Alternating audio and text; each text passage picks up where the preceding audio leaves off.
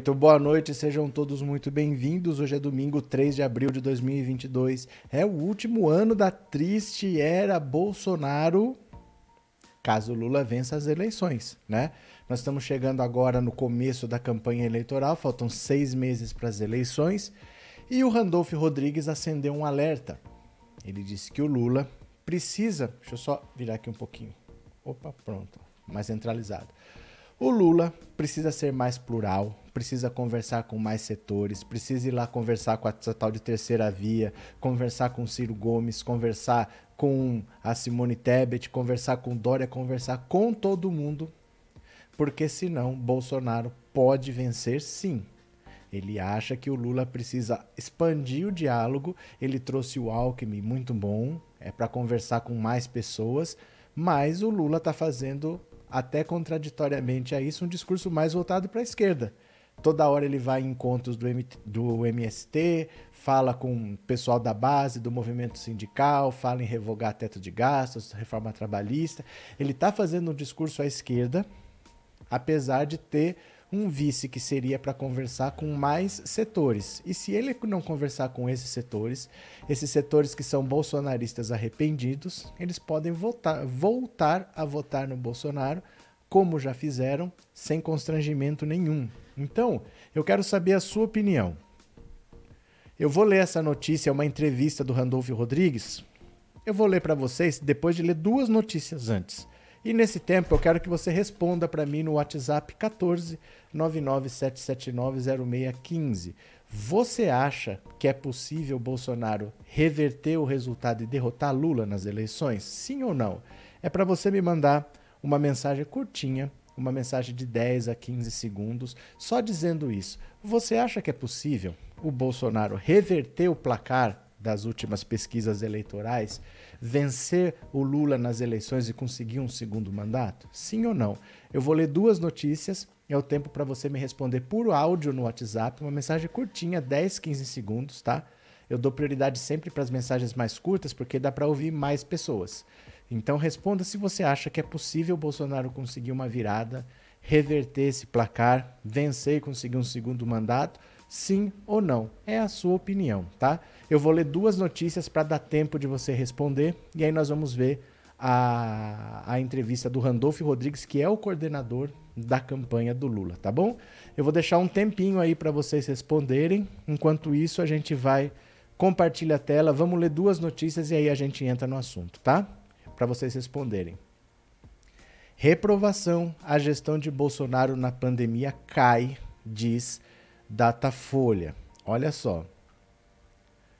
A reprovação ao presidente Jair Bolsonaro em relação à gestão durante a pandemia caiu de acordo com a pesquisa Datafolha divulgada neste domingo, dia 3. De acordo com o Instituto, a parcela de entrevistados que diz ver como ótima ou boa a condução do ex-capitão no, no período passou de 22 para 28, de setembro para março o país no sábado superou a marca de 600 mil vítimas em decorrência do novo coronavírus, segundo o Ministério da Saúde. A segunda pasta, 3.098 óbitos em investigação, casos em que o paciente faleceu, mas a causa da morte ainda precisa ser comprovada por exames e procedimentos posteriores. O Datafolha revelou ainda que o índice que consideram a gestão do presidente regular passou de 22 para 25.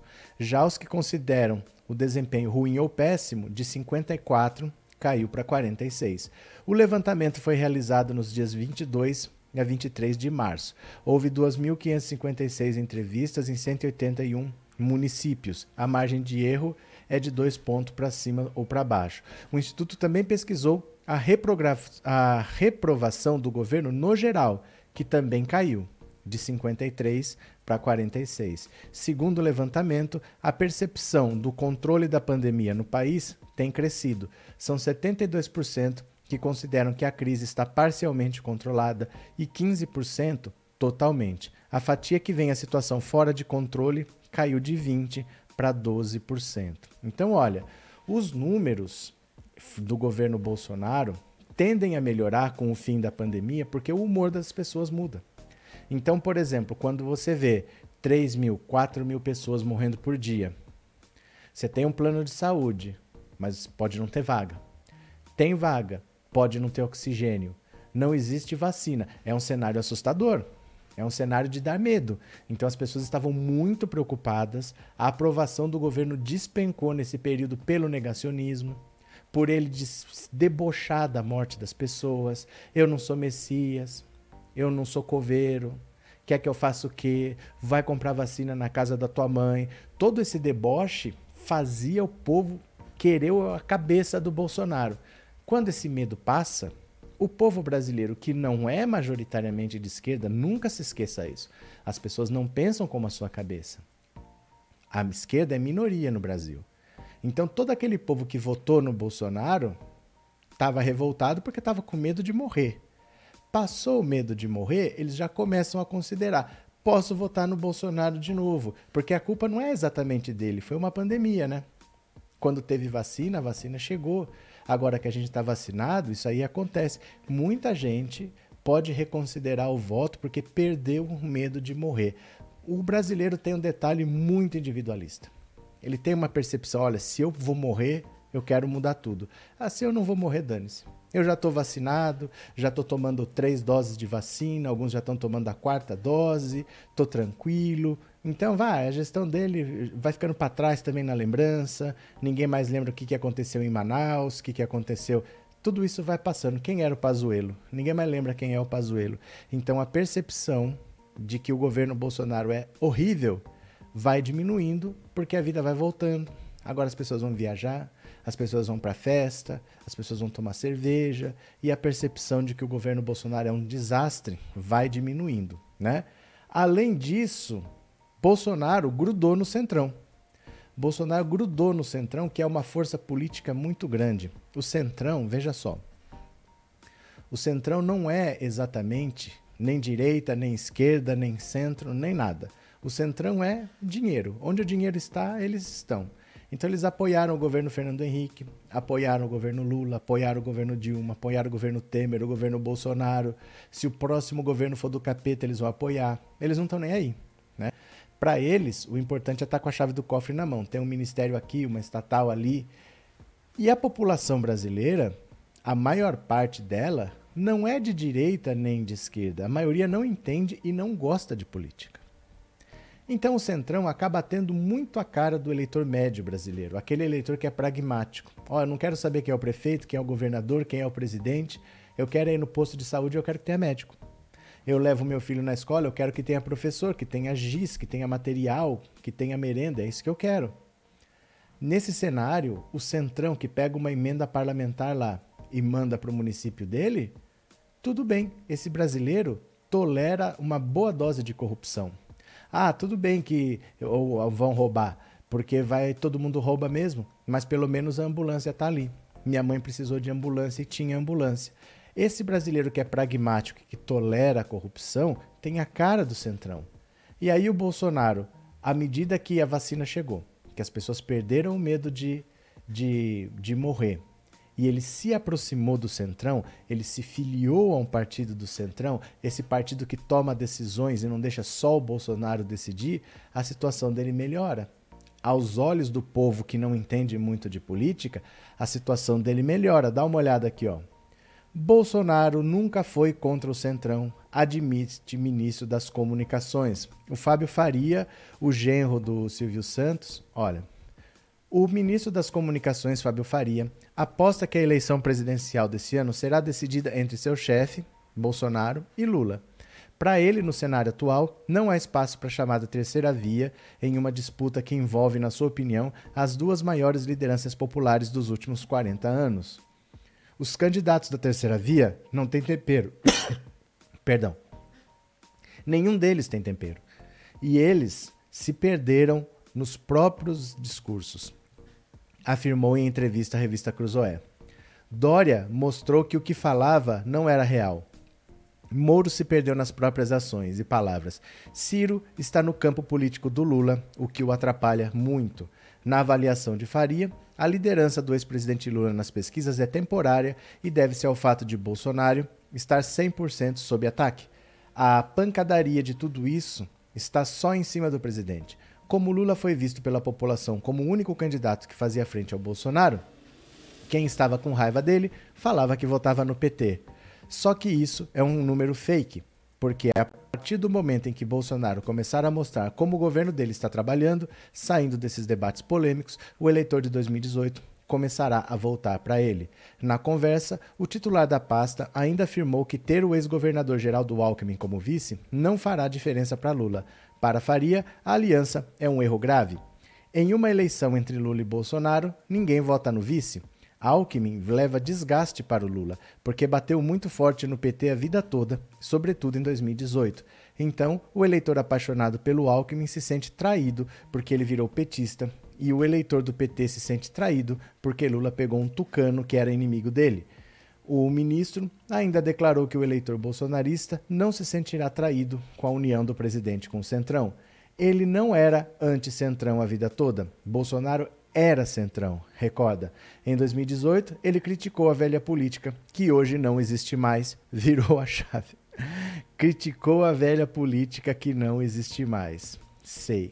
Olha, então veja só, sendo prático, sendo prático, existem duas lideranças no Brasil, isso é verdade, existe Lula e existe Bolsonaro. O Bolsonaro fala para uma parcela significativa da população que adota o mesmo discurso que ele tem, um discurso que é racista, um discurso que é machista, um discurso que é homofóbico, e o brasileiro é, é porque nós somos brasileiros, então a gente conhece a nossa realidade. Parece que o mundo inteiro é assim. Mas o brasileiro é muito racista, muito machista e muito homofóbico, muito mais do que a gente pensa. E o Bolsonaro representa essas pessoas. Ele representa, ele dá voz a muita gente que gostaria de falar, só que é crime, né? Eu não posso falar porque é crime. Agora, o presidente pode falar. E fala o que eu estou pensando. Eu também penso igual ele. Eu não concordo com tudo que ele diz, mas isso daí eu concordo. Muita gente, principalmente por causa de de discursos que a gente ouve. Ah, é porque não sei o que, é abominação. Vocês sabem que tipo de discurso que eu estou falando. Muita gente contaminada por esse discurso extremamente preconceituoso se sente representada sim por Bolsonaro. Né? E aí a gente pode ter uma situação em que ou Lula vai atrair mais apoio, ou ele vai ficar só com o centro, com a esquerda, e pode não ser suficiente. Então eu fiz a pergunta para vocês o seguinte: você acha que o Bolsonaro tem chance ainda de virar esse resultado? Partir para um segundo turno e vencer o Lula? O que, que vocês acham? Sim ou não? Bolsonaro tem chance, ele pode virar, mudar o resultado? Ou não? Eu vou ouvir agora a sua resposta para ler a entrevista do Randolfo Rodrigues. Vou ouvir a sua participação no WhatsApp. Bora que eu quero saber, sua opinião.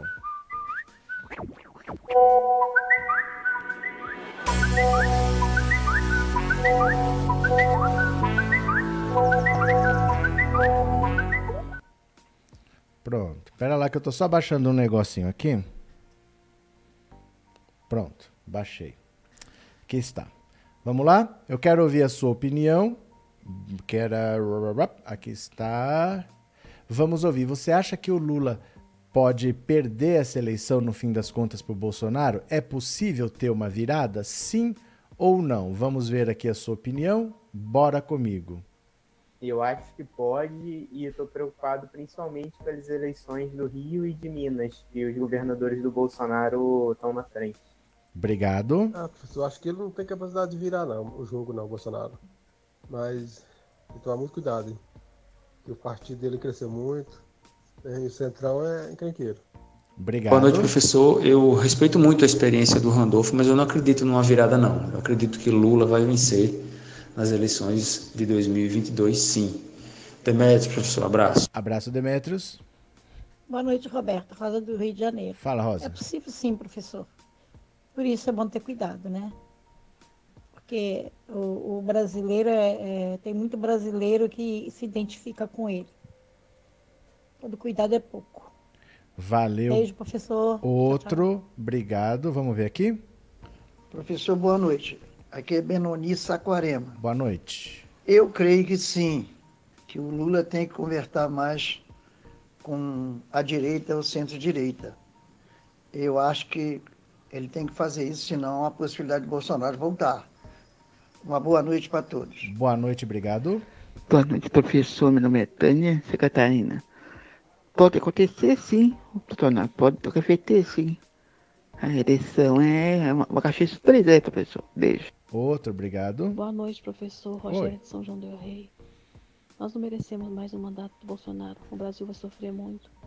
Mas, assim, eu tenho muito medo que ele, que ele ganhe de novo, tá? Mas, se Deus quiser, isso não vai acontecer. Obrigado. Boa noite, professor Roberto. Tá de Pedreira de Teresina, Piauí. Diga. É, com certeza Lula vai vencer, mas tem que se ter muito trabalho. Não pode baixar a guarda de um minuto. Obrigado. Aracide Juiz de Fora ele não vai reverter, mas eu penso que ele não vai esperar a- as eleições para dar o golpe. Beleza, Boa noite, professora Guia Donizete de Santa Bárbara do Oeste. Eu acho que não, porque a partir de agora vai começar a chegar as falcatruas que ele fez. Vai se queimar cada vez mais. Tá certo. Boa noite, Obrigado. Donizete de Santa Bárbara. Obrigado, viu? professor. Maria Helena de Londrina, Paraná. Eu não acho possível o Bolsonaro dar uma virada porque o governo dele está derretendo. E vão aparecer coisas piores e acontecer coisas piores daqui para até o final. Então, fora de cogitação. Obrigado. Boa noite, professor Roberto. Meu nome é Nelson, sou de Ourinhos. Então, é o seguinte, eu, eu entendo assim que se o brasileiro acompanhasse mais a política e soubesse o que o Bolsonaro fez de verdade no Brasil em relação à pandemia, a política de saúde da pandemia, ele não ganharia não, mas infelizmente como o brasileiro não acompanha, ele- o Bolsonaro tem chance de ganhar sim. Obrigado. Professor, tudo é possível, uma vez que o Jair está com a máquina administrativa em poder dele, ele pode fazer uma virada de qualquer forma, não sei de que forma ele poderia fazer isso, mas pode acontecer sim. Obrigado. Boa noite, professor Roberto. Boa É, é a- Samuel de Altamira, Pará. Chega. Professor Roberto, possível? É, agora, ganhar do Lula, eu acho muito difícil. Obrigado, viu? Obrigado pela participação de vocês. Então, olha só. Vamos ver o que, que o Randolph falou? Porque aí cada um pode ter o seu ponto de vista, pode concordar ou pode discordar. Gostei muito da participação de vocês, viu? Cada um falou uma coisa mais coerente que a outra, foi muito legal. Vamos ver o que, que o Randolph disse. Olha só. Ah, essa aqui acabamos de ler. Olha, Bolsonaro vencerá se Lula não for mais plural, alerta Randolph. Vamos ver aqui, olha. Randolph Rodrigues, né? Pronto. Randolph Rodrigues está preocupado. O principal líder da oposição ao governo Bolsonaro no Congresso e integrante da coordenação da campanha de Lula avalia que, a seis meses da eleição presidencial, as forças democráticas e o PT devem avançar para um outro patamar de enfrentamento a Bolsonaro. O senador da rede do Amapá advoga que esta deve ser uma eleição de único turno, sob pena de o PT ser novamente derrotado pelo atual presidente.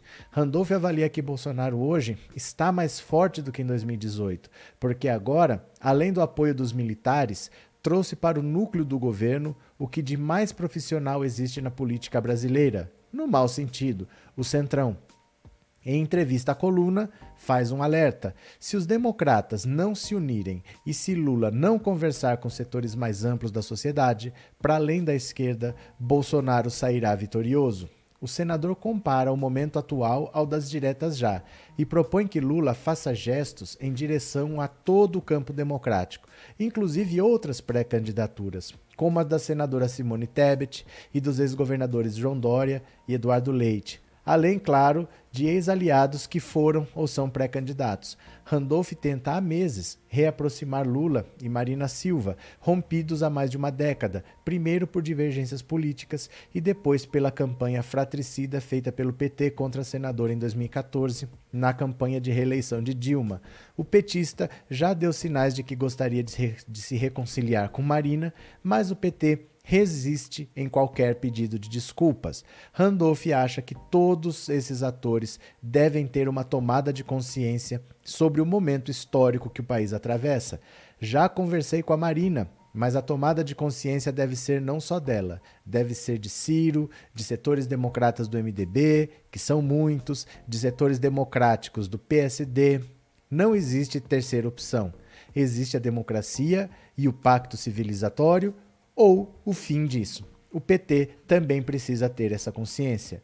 Sobre a necessidade de Lula ter conversas mais abrangentes do que vem tendo, Randolph sugere que o ex-presidente se apresente como o Lula de 2002 e não como o de 1989. A campanha de Lula e faço uma autocrítica porque estou nela, tem que ir para a rua, chamar toda a sociedade para conversar. Conversar com o sem terra e com o agronegócio, com o bancário e com os banqueiros, conversar com os rincões da Amazônia e com a zona sul do Rio de Janeiro.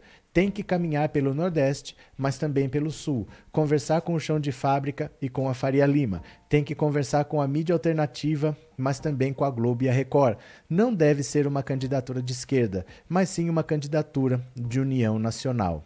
Vamos para a entrevista? Olha as perguntas aqui. A que o senhor atribui a recente melhora da popularidade do presidente Bolsonaro?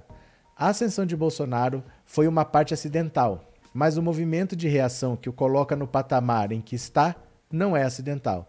Ele organizou um bloco de poder militar e parlamentar, que é para durar. O bolsonarismo e Bolsonaro vieram para a esculhambação completa das instituições, mas a base é o que tem de mais profissional na política brasileira. O velho Centrão era sócio, agora está no centro da constituição desse governo.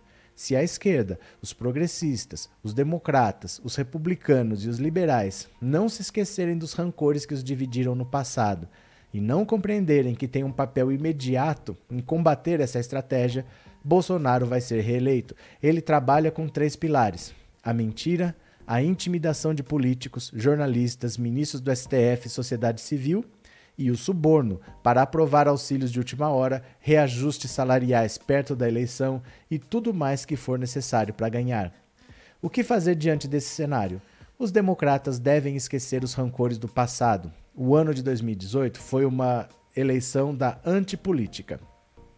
Chegou a hora de fazer a boa política na melhor expressão do termo. Se prevalecerem rancores ou purismos nesses momentos, terminaremos no ostracismo ou na prisão, nunca na conquista do poder político. Se democratas, liberais e setores da esquerda não compreenderem isso e não constituírem alianças, eu temo que será muito difícil derrotar Bolsonaro, porque ele não existe por si só. Ele é o representante de um movimento, do bolsonarismo.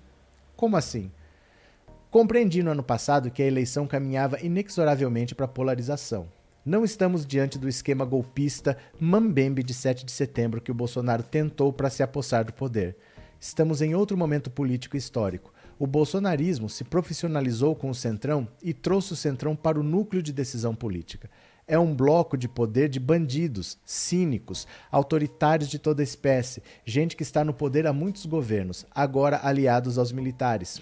Assusto-me, porque parece que a sociedade passou a perceber isso como o novo normal. Se não derrotarmos Bolsonaro este ano, temo não termos um retorno ao pacto civilizatório que fundou a nova república.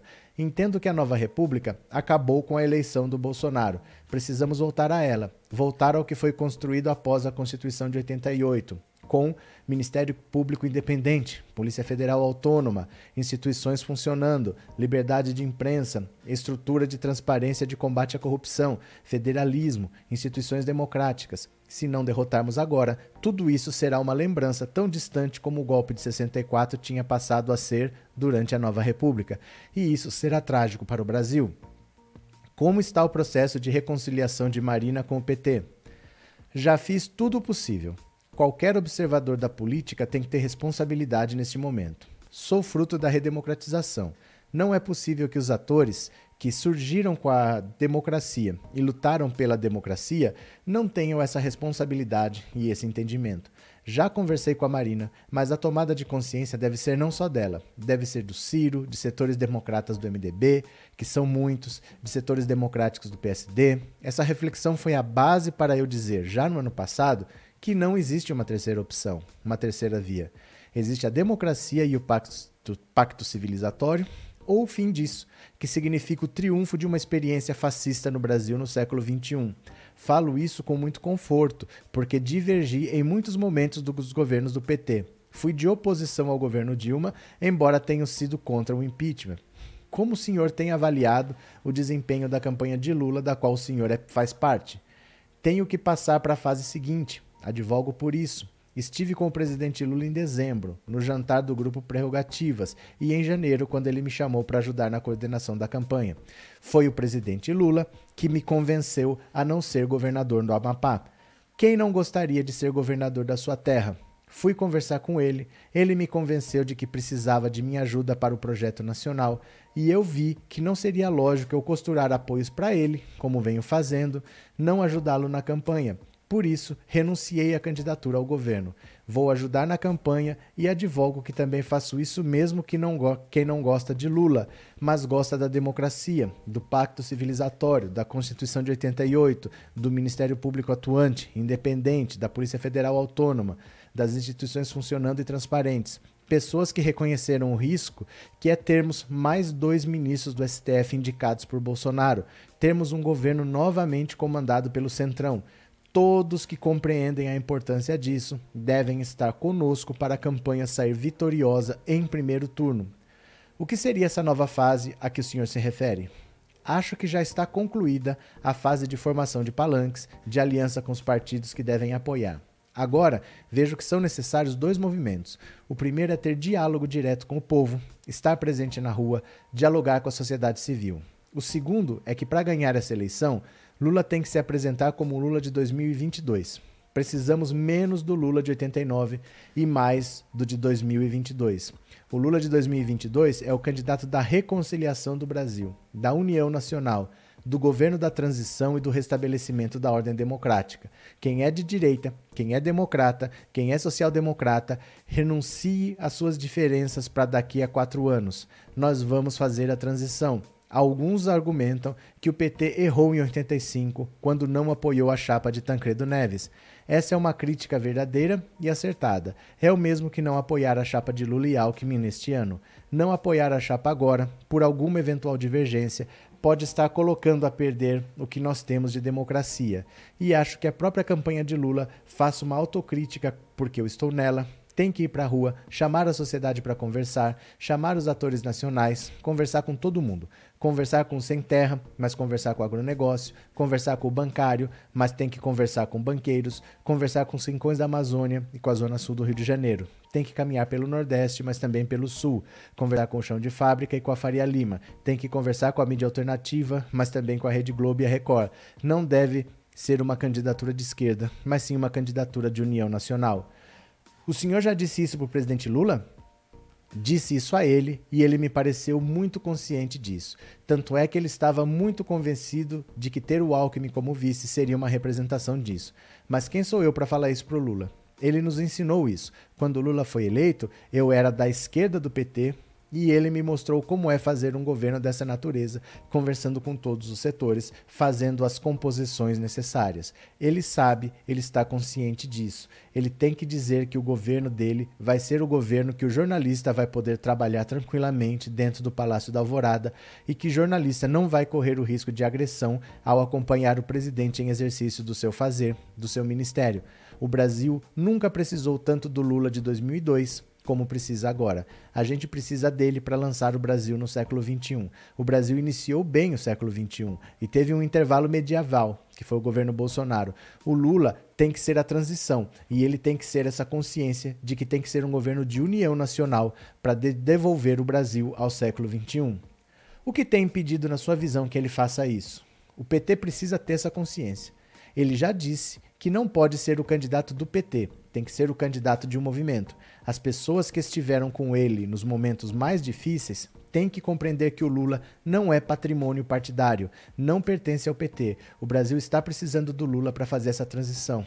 Trata-se do Brasil agora. A campanha tem que ser ampla e tem que ter presente um comando de campanha amplo, que represente a diversidade no momento. No palanque das diretas já, em 84, em que o próprio Lula participou, estavam Tancredo Neves, Ulisses Guimarães, Brizola, Mário Covas, mas estava lá também a dissidência do PDS. É esse o palanque que precisamos agora e precisamos de um comando que represente essa pluralidade. Se o comando não for para o campo com essa pluralidade, ninguém está entendendo o que estamos vivendo é chegado o momento de ser chamado a responsabilidade de todos, de todos. O PT tem que ter consciência de que está se passando e as lideranças políticas, inclusive mais experientes que eu, devem entender que não há espaço para segundo turno nessa eleição.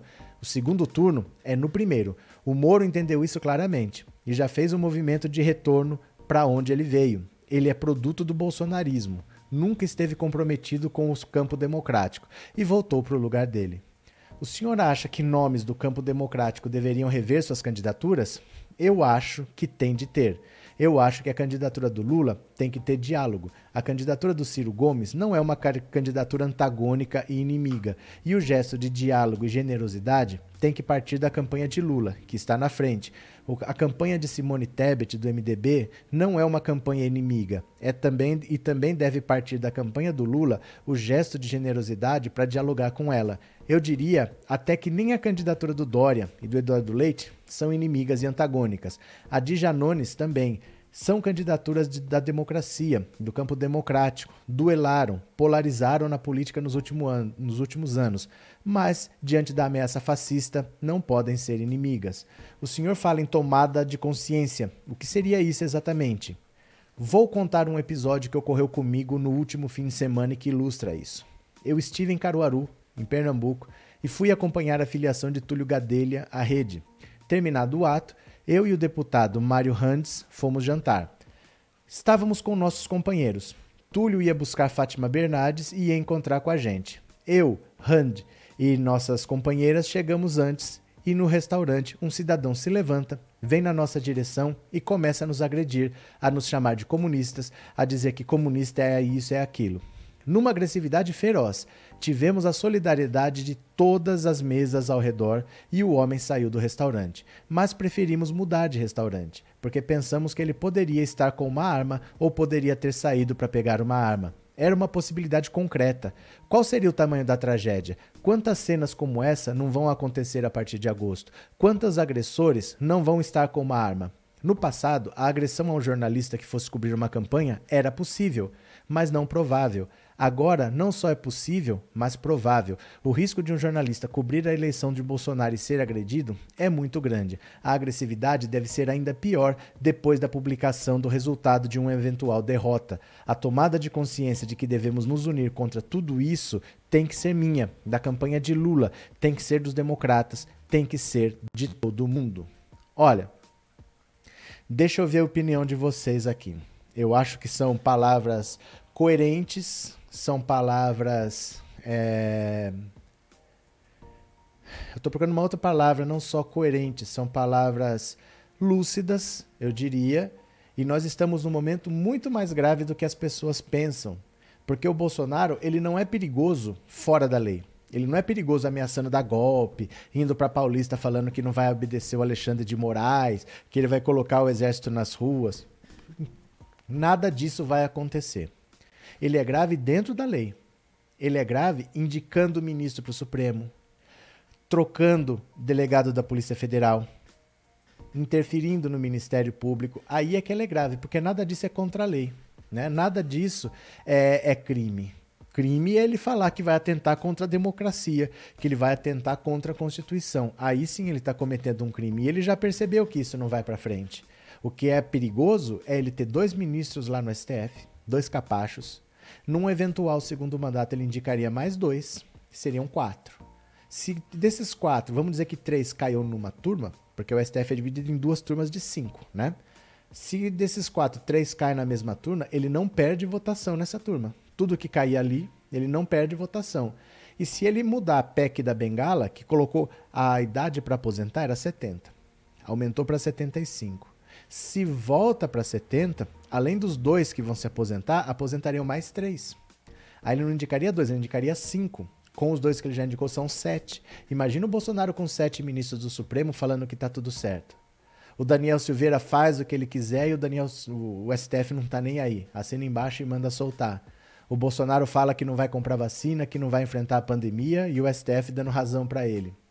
Ele faz o que ele quiser e fica por isso mesmo. Ele jamais vai pagar por nada e ele pode fazer o que ele bem entender. É muito grave o Bolsonaro ter um segundo mandato dentro da lei, pelo que ele pode fazer dentro da lei e não pelo que ele pode fazer fora. Não porque ele vai botar exército nas ruas, porque ele não vai botar exército nas ruas, né? Francisco Aparecido, obrigado pelo superchat, parceiro. O problema é que o eleitorado brasileiro não odeia Bolsonaro. Muitos vão para as urnas com a mesma naturalidade que apostam na loteria. O eleitorado brasileiro vive alheio aos nossos problemas. Duas coisas, Francisco. Eu concordo com as duas coisas que você falou, mas eu acho que você está achando que é a mesma coisa. Eu, eu entendi do que você falou que é meio que assim: o brasileiro não leva muito a sério. Então, por causa disso, ele não tem a consciência do que o Bolsonaro faz e não chega a ter ódio das coisas que o Bolsonaro faz. Então, meio que tanto faz. Eu entendo o que você falou. Eu entendo que o eleitorado brasileiro vota meio que nem o nariz, que nem dá na telha. E eu entendo como você falou que o brasileiro não tem ódio do Bolsonaro. Mas eu acho que não é uma coisa consequência da outra. Eu acho que o eleitor brasileiro, na maioria dos casos, ele tem ódio da esquerda. Porque ele foi ensinado a ter ódio da esquerda. Ele foi ensinado a ter ódio do Lula. Ele foi ensinado a ter ódio da Dilma. Ele foi ensinado a ter ódio do PT. Mas ele não tem ódio da direita em geral. O Aécio pode ser gravado pedindo propina de 2 milhões de reais. Pode ter o áudio dele dizendo que ele vai mandar alguém que ele pode matar antes da cara fazer delação. E tudo bem, fica por isso mesmo. O filho do Jair Bolsonaro pode comprar uma casa de 6 milhões de reais, que todo mundo fala que o valor real é 14, mas ela foi comprada por 6. Mas o povo vai falar é do relógio do Lula. Um relógio que ele pode comprar, ele pode ter ganho, mas é um relógio. A casa eles relevam porque é alguém da direita. Né? O governo Sarney, o governo Collor, o governo Fernando Henrique pode vender estatais à vontade, preço de banana, pode picar Petrobras. Eles não ligam para nenhum movimento que a direita faça. Eles foram ensinados a odiar o PT, a odiar o Lula, a odiar a Dilma, a odiar tudo que lembre pobre. O pobre foi ensinado a odiar o pobre. Então eles não têm ódio ao Bolsonaro, não é porque eles não ligam, não, mas é porque eles passam pano para tudo que a direita faz nesse país. Obrigado, viu, Francisco? Grande abraço. Cadê? Perigo são os bolsonaristas armados. Maria, mais ou menos, viu? Mais ou menos. Eu não tenho tanto medo dos bolsonaristas armados, mas eu tenho medo sim. Medo não, receio, porque o jogo é para jogar. E você pode ganhar, você pode perder, mas primeiro tem que jogar. Eu não acho que o Lula perca. Eu não acho que o Lula perca essa eleição. Mas eu acho que a gente tem que entender que o Bolsonaro é uma força política. E a maioria das pessoas arruma desculpas.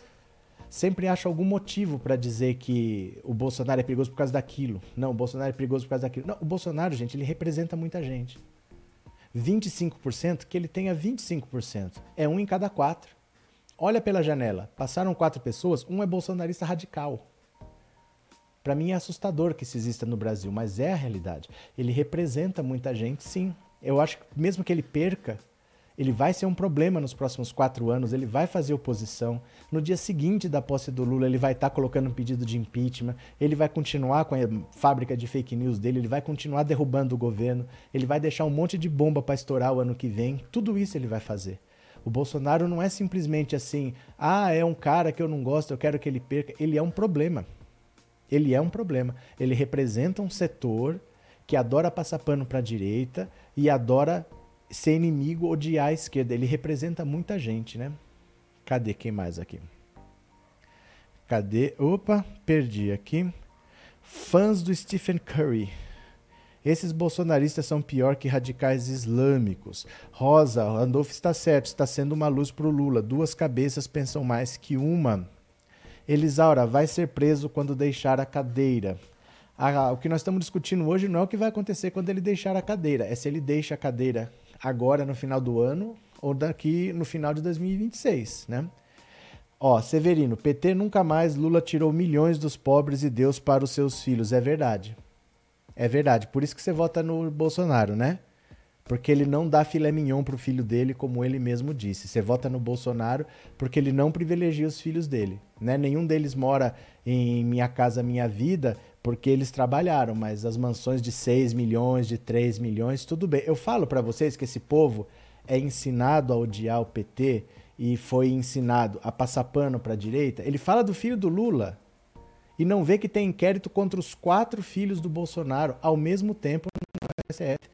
Ele não liga, não tem problema ter inquérito contra os filhos do Bolsonaro, porque o Severino foi ensinado a odiar a esquerda. Esse pessoal é muita gente. Ele, gente, desde os anos 70 desde os anos 70 que o Lula apanha, porque o Lula faz greve, porque o Lula não quer trabalhar, porque o Lula é vagabundo. Isso é desde os anos 70. O Severino é uma vítima. Ele não percebe que ele é pobre que luta contra pobre, né? Ele é pobre que luta contra pobre, né? Dúvida Duvido, será que Bolsonaro seja preso? Esse país tudo se dá um jeitinho. Não, aí, aí eu digo para você que você tá completamente enganado. O Eduardo Cunha ficou seis anos preso. Saiu agora, ou não foi? Ele era o presidente da Câmara, ele foi caçado, ele ficou seis anos preso, acabou de sair. No Rio de Janeiro, os últimos cinco governadores, todos foram presos. Só a Benedita da Silva que não foi. Tá tudo preso. O Sérgio Cabral tá condenado a mais de 400 anos de prisão. Não é assim. Não simplifiquem as coisas, porque não é tão simples quanto parece. O Bolsonaro ele não tem uma rede de proteção. O Bolsonaro é um cara útil em um dado momento, porque queriam evitar que o PT voltasse ao poder, fizeram o golpe, tiraram a Dilma, não era para um ano e meio depois devolver o governo para o Lula. Então ele foi útil porque ninguém tinha voto, vai você mesmo. Mas mais do que isso, ele não tem uma rede de proteção. Enquanto ele é presidente da República, ele tem uma caneta. Aí ele é importante, porque ele manda verba para lá, nomeia para cá, mas se ele perde essa caneta, ele não é mais o que, o que ele é enquanto presidente, né? Aline, a melhor forma é mudar de país, não vai para frente. Bom, você pode ficar à vontade, mas eu, olha, eu tenho uma filha, não mora comigo, mora com a mãe. Eu não tenho condição de levar. Eu tenho duas irmãs, eu tenho sobrinha, eu tenho minha mãe. Meu país é esse, cara. Meu país é esse. Se você achar que você deve ir para outro país, fica à vontade. Todo mundo é livre para fazer o que você quiser. Eu não tenho esse egoísmo de falar, estando bom para mim, dane-se. Eu não tenho esse egoísmo de falar, olha, eu resolvi o meu problema, dane-se o resto. Eu tô aqui, eu me exponho, eu boto minha cara aqui, ó, quando é, ó, olha, quando a gente faz essas coisas, ó, é porque a gente tem que fazer alguma coisa. A gente não pode só querer que as coisas aconteçam sozinhas. Você acha que isso não é um risco? De botar o seu nome no papel mandando prender esse cara aqui, ó, que é um símbolo do bolsonarismo? Você acha que não é um risco fazer essas coisas aqui, ó? ó? É um risco, mas a gente tem que fazer, sabe? Eu não quero resolver o meu problema. Até porque eu posso dizer para vocês, para mim eu vou viver. Eu vou viver. Sabe, se eu ficar assistindo futebol de domingo, se eu não vier fazer live aqui, eu vou viver do mesmo jeito sabe? Então, quem tiver oportunidade, quem tiver o desejo, quem quiser ir embora, todo mundo é livre, faz o que vocês quiserem. Mas eu não vou deixar a minha família para trás, não vou abandonar esse país porque eu gosto dele e sei lá, cada um tome sua decisão, né? Para mim não serve. E para mim não serve, viu? Cadê quem mais? É, José Maria, pobres de direita são masoquistas, não é possível isso. Eles são ensinados, né? São ensinados. Ninguém é eterno, não há mal que sempre dure. Ah, mas aí é que tá. Não é que ninguém é eterno. O bolsonarismo é um movimento, não é uma pessoa. O bolsonarismo já existia. Antes de existir o Bolsonaro, já existia o bolsonarismo. Só que estava disfarçado de tucano. Estava votando no Serra, estava votando no Aécio, até aparecer alguém mais com a cara deles. Mas o movimento já existia, existe e vai continuar existindo. Essas pessoas não vão desaparecer. Não é questão de, do Bolsonaro, não, né? É preciso disputar a eleição como se estivesse atrás nas pesquisas. Kleber Kleber. Wesley, antigamente o povo lutava pelos direitos, hoje o brasileiro luta contra os direitos. Eles estão preferindo a a estar na miséria? Tá certo. Demetrios, Lula no discurso que fez na UERJ disse que não dá para fugir para Paris. Ele preferiu ser preso injustamente. Tá certo. Cadê quem mais? É, Seninha, mais um mandato do Bozo seria o caos, só que não é Lula, chupa que a cana é doce. Valeu! Cadê Lu Ribeiro? É triste sair do país por causa dessa corja, pois eu moro aqui. Esse é o meu país. É, e outra? E outra? Você gostando ou não do Brasil, você é brasileiro. Você gostando ou não da Alemanha, você é estrangeiro. Você gostando ou não dos Estados Unidos, você é estrangeiro. Você gostando ou não da Inglaterra, você é estrangeiro. Eu não sei qual é a vida de cada um, mas não é uma vida fácil a vida de estrangeiro, viver longe do seu país, viver longe das coisas que você conhece, sabe? A temperatura, sentir o calor, sentir o vento, sentir o cheiro. Sabe, às vezes eu saio de noite aqui e sinto um vento que é mais fresco, porque eu, hoje eu estou no interior de São Paulo, mas eu morei nove anos na Bahia a trabalho, e lá era um bafo quente, era beira de mar, era marisia. O cheiro é diferente. Me lembra a minha infância, antes de eu mudar para lá, assim. Então essas coisas assim, cada um tem a sua opção, cada um é livre para fazer o que bem entender, mas para mim não serve, né? Cadê? Eu moro aqui, esse é o meu país, valeu, Lu. Sandra, o gado não é vítima, o gado é bandido, defendendo o bandido mora. Sandra, isso aqui é o que você não entendeu do Randolph. Enquanto a gente ficar só atacando, que somos os nós contra eles, nós não vamos atrair pessoas para cá. É essa postura que não é para ter. Quem mais ataca o Lula não é nem o Bolsonaro, é o Ciro. Mas o que, que o Randolph está falando? Tem que conversar com o Ciro. Só o Ciro parar de atacar já ajuda. Entendeu? A gente não tem que ter essa postura. Não, eles não são vítimas, eles são bandidos. Não resolve. Nós temos que pensar não na nossa vontade. Nós temos que pensar que nós temos que ganhar o jogo. Né? Nós temos que ganhar essa eleição de qualquer jeito. Né? Boa noite, Raimundo. Temos que lutar pelo nosso Brasil. Lula lá, Lula já. É, e sempre temos um pé no Brasil, Ana Maria. Pronto. Continuem dizendo aí que eu vou ler mais uma notícia para a gente conversar. Preste atenção aqui, ó. Jurídico do PT veta a campanha da juventude do partido. Olha só. O lançamento da campanha Meu Primeiro Voto em Lula, idealizada pela juventude do PT, foi vetada pelo jurídico do partido. A ideia inicial era lançá-la esse mês, mas a sigla temeu que o movimento fosse configurado como campanha antecipada. Agora, a ideia é que a campanha seja encabeçada por movimentos estudantis, como a União Nacional dos Estudantes, a União Brasileira dos Estudantes Secundaristas, a UNE e a UBS. Assim, não seria o PT pedindo votos para seus candidatos. A campanha foca em jovens que não tinham idade suficiente para votar em Lula na última vez que ele concorreu a um cargo público em 2006. Olha, tudo agora é muito complicado porque a legislação eleitoral é muito rígida e todo mundo tem muito medo do que pode acontecer, ter a candidatura impugnada e tal. Às vezes você pode vencer a eleição, tomar posse aí depois caçam o seu mandato por causa de algo acontecido na eleição. Então a gente não pode vacilar com esse tipo de coisa. Se é melhor não fazer, não faz. Alguém faz por você. Faço eu aqui, né? Se não pode fazer lá, faço eu aqui. Cadê aqui, ó? Pronto. Cadê? Tire o título.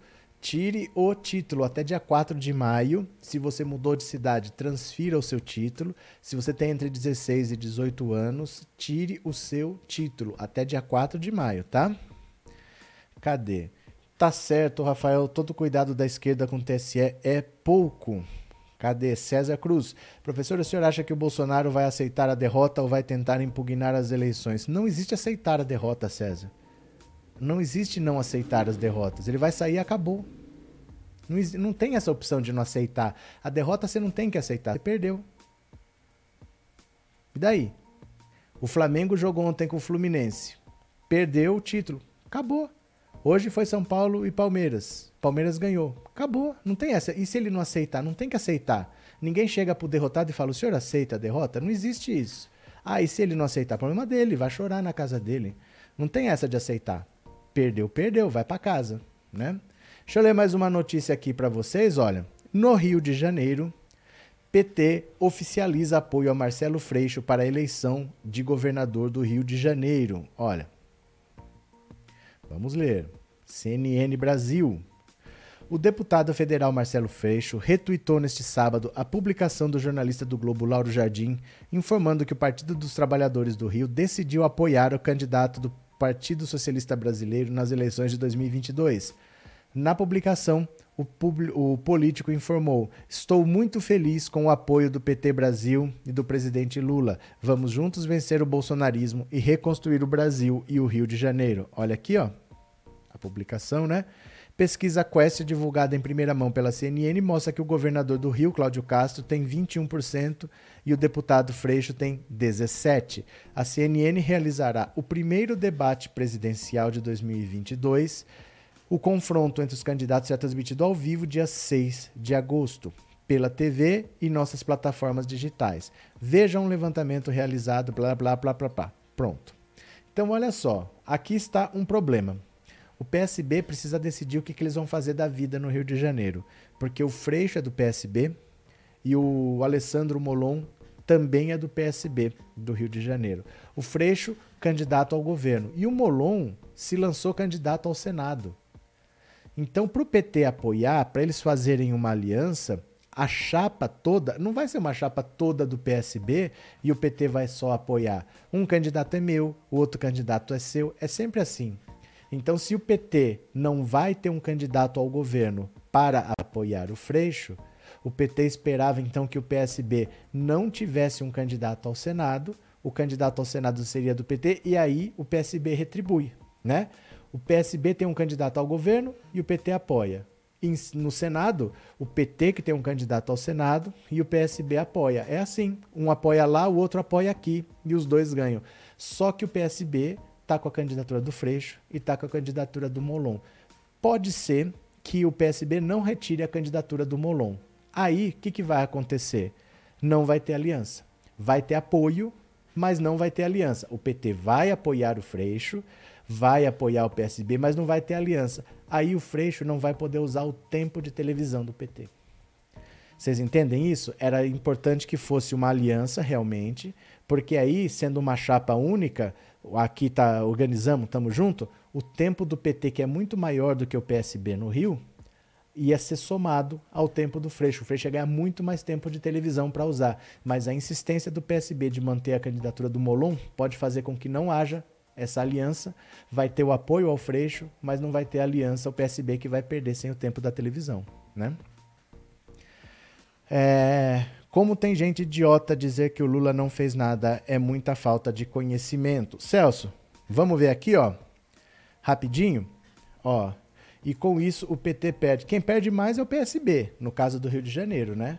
Porque vai apoiar o Freixo, mas o Freixo não vai ter o tempo de TV do PT, não vai ter a aliança. Olha, dá uma olhada aqui o que era o PT quebrando o Brasil. Olha, olha o desemprego e a fome quando o PT quebrou o Brasil. Olha.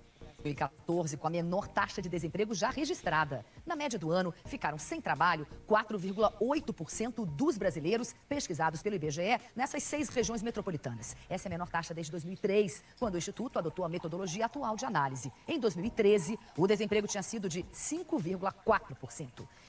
O Brasil reduziu o número de pessoas desnutridas em mais de 80%.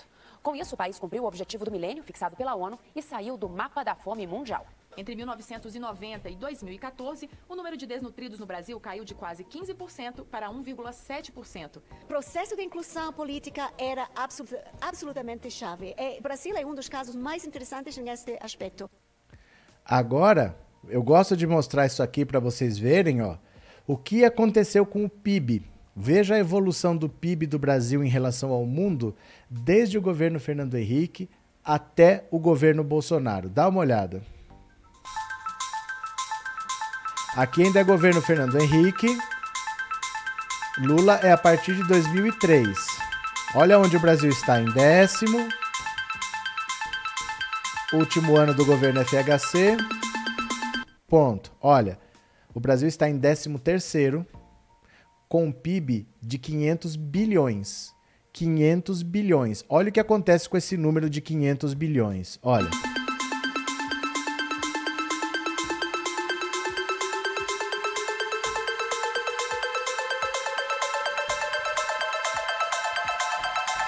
Um trilhão dobrou. Um trilhão e meio triplicou.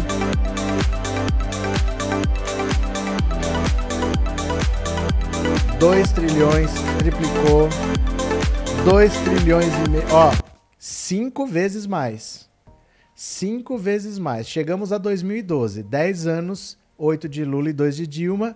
Aí em 2013, começou não é pelos 20 centavos, não vai ter Copa. Olha o que acontece.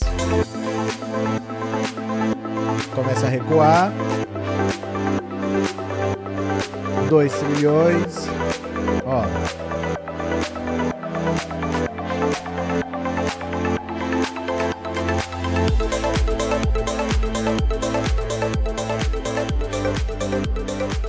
Começo do governo Bolsonaro está em 1 trilhão e 900 bilhões. Olha para onde cai.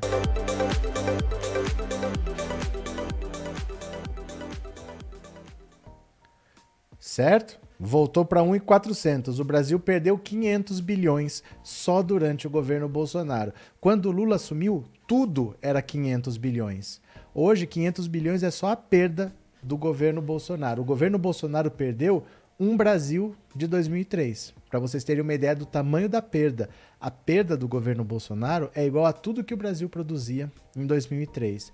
Mas o povo diz que o PT quebrou o Brasil, né? Fazer o quê? É, a elite, se é que há, o agropop, muitos que se dizem ser classe média sem dinheiro, identificam, o Bolso, identificam com o Bolsonaro, daí os 25%. Não é só isso, não. Não é só isso, não. Não é só por uma questão de dinheiro. É por uma questão do brasileiro ser muito racista, muito homofóbico, muito machista. Você não sabe o quanto pega esse discurso de que gay é falta de porrada, vamos acabar com o kit gay, vamos acabar com ideologia de gênero, vamos fazer escola sem partido. Você não sabe o quanto isso pega, viu? Quanto isso pega. Vamos lá.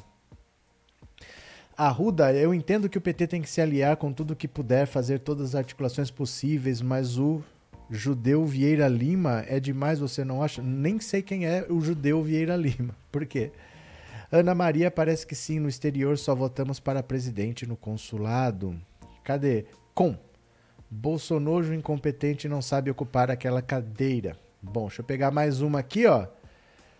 Ai, ai, vocês acham que o Bolsonaro vai participar de debates?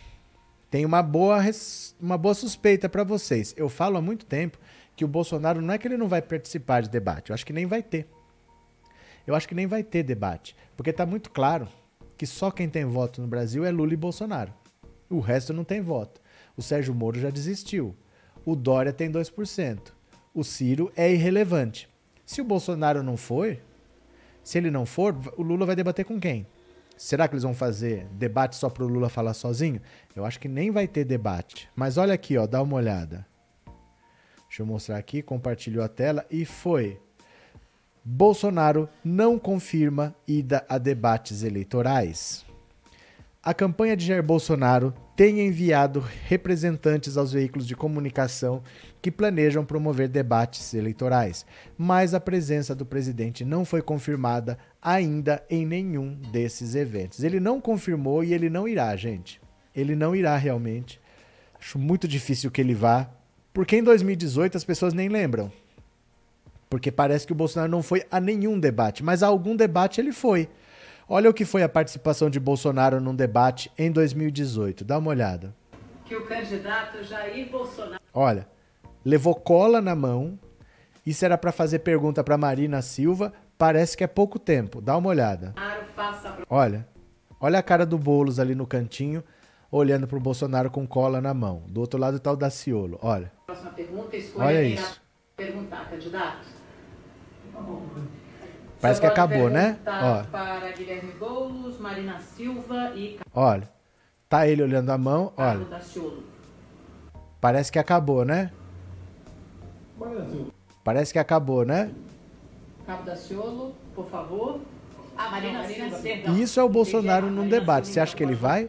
Um Bolsonaro sem o Lula? Vou pôr mais uma vez. Sem que o parar. candidato Jair Bolsonaro faça Olha a isso. próxima pergunta, escolha quem irá perguntar, candidato. O senhor pode perguntar para Guilherme Boulos, Marina Silva e Cabo Daciolo. Olha isso, olha isso.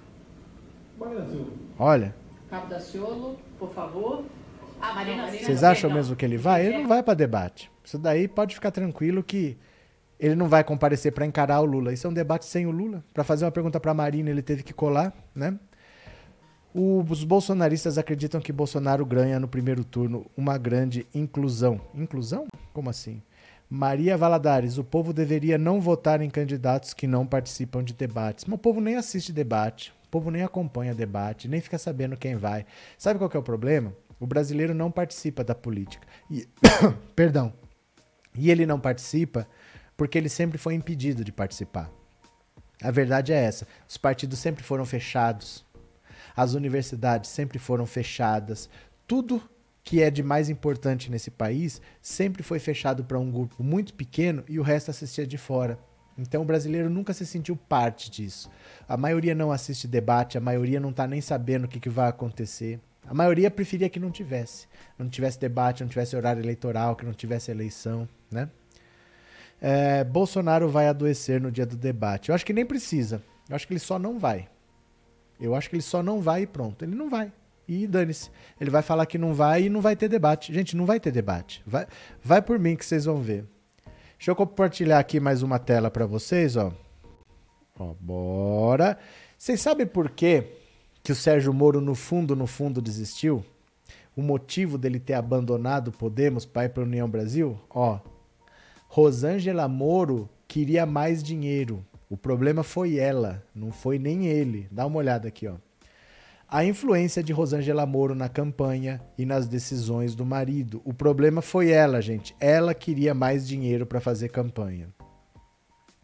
A noite do último domingo, 27, foi um divisor de águas para a campanha do pré-candidato à presidência da República, Sérgio Moro.